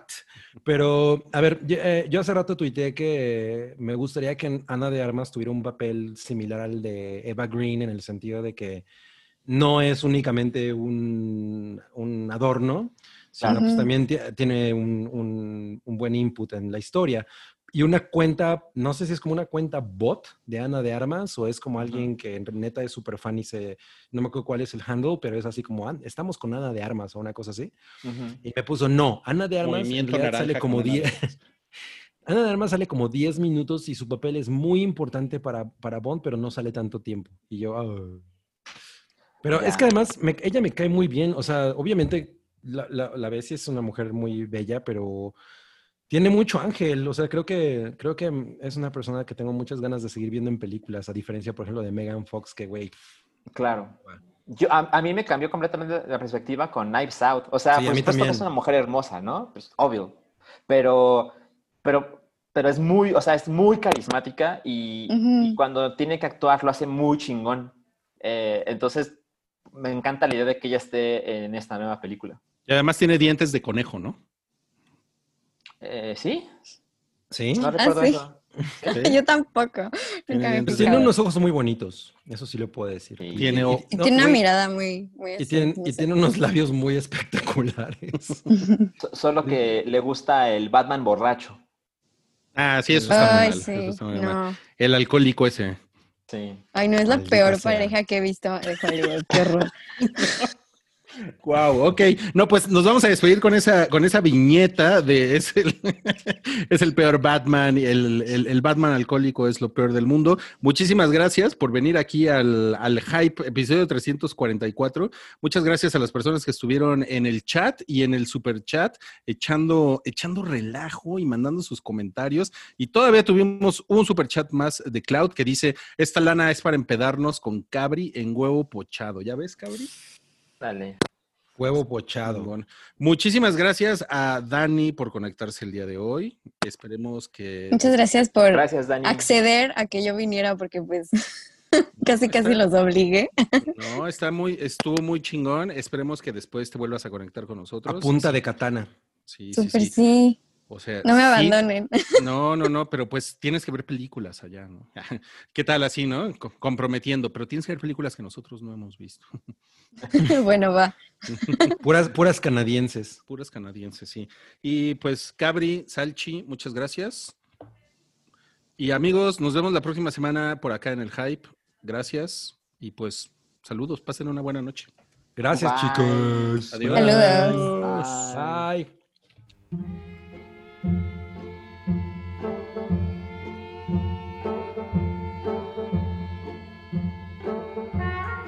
Tu apoyo es necesario y muy agradecido. Aceptamos donativos para seguir produciendo nuestro blog y podcast desde patreon.com diagonal el hype.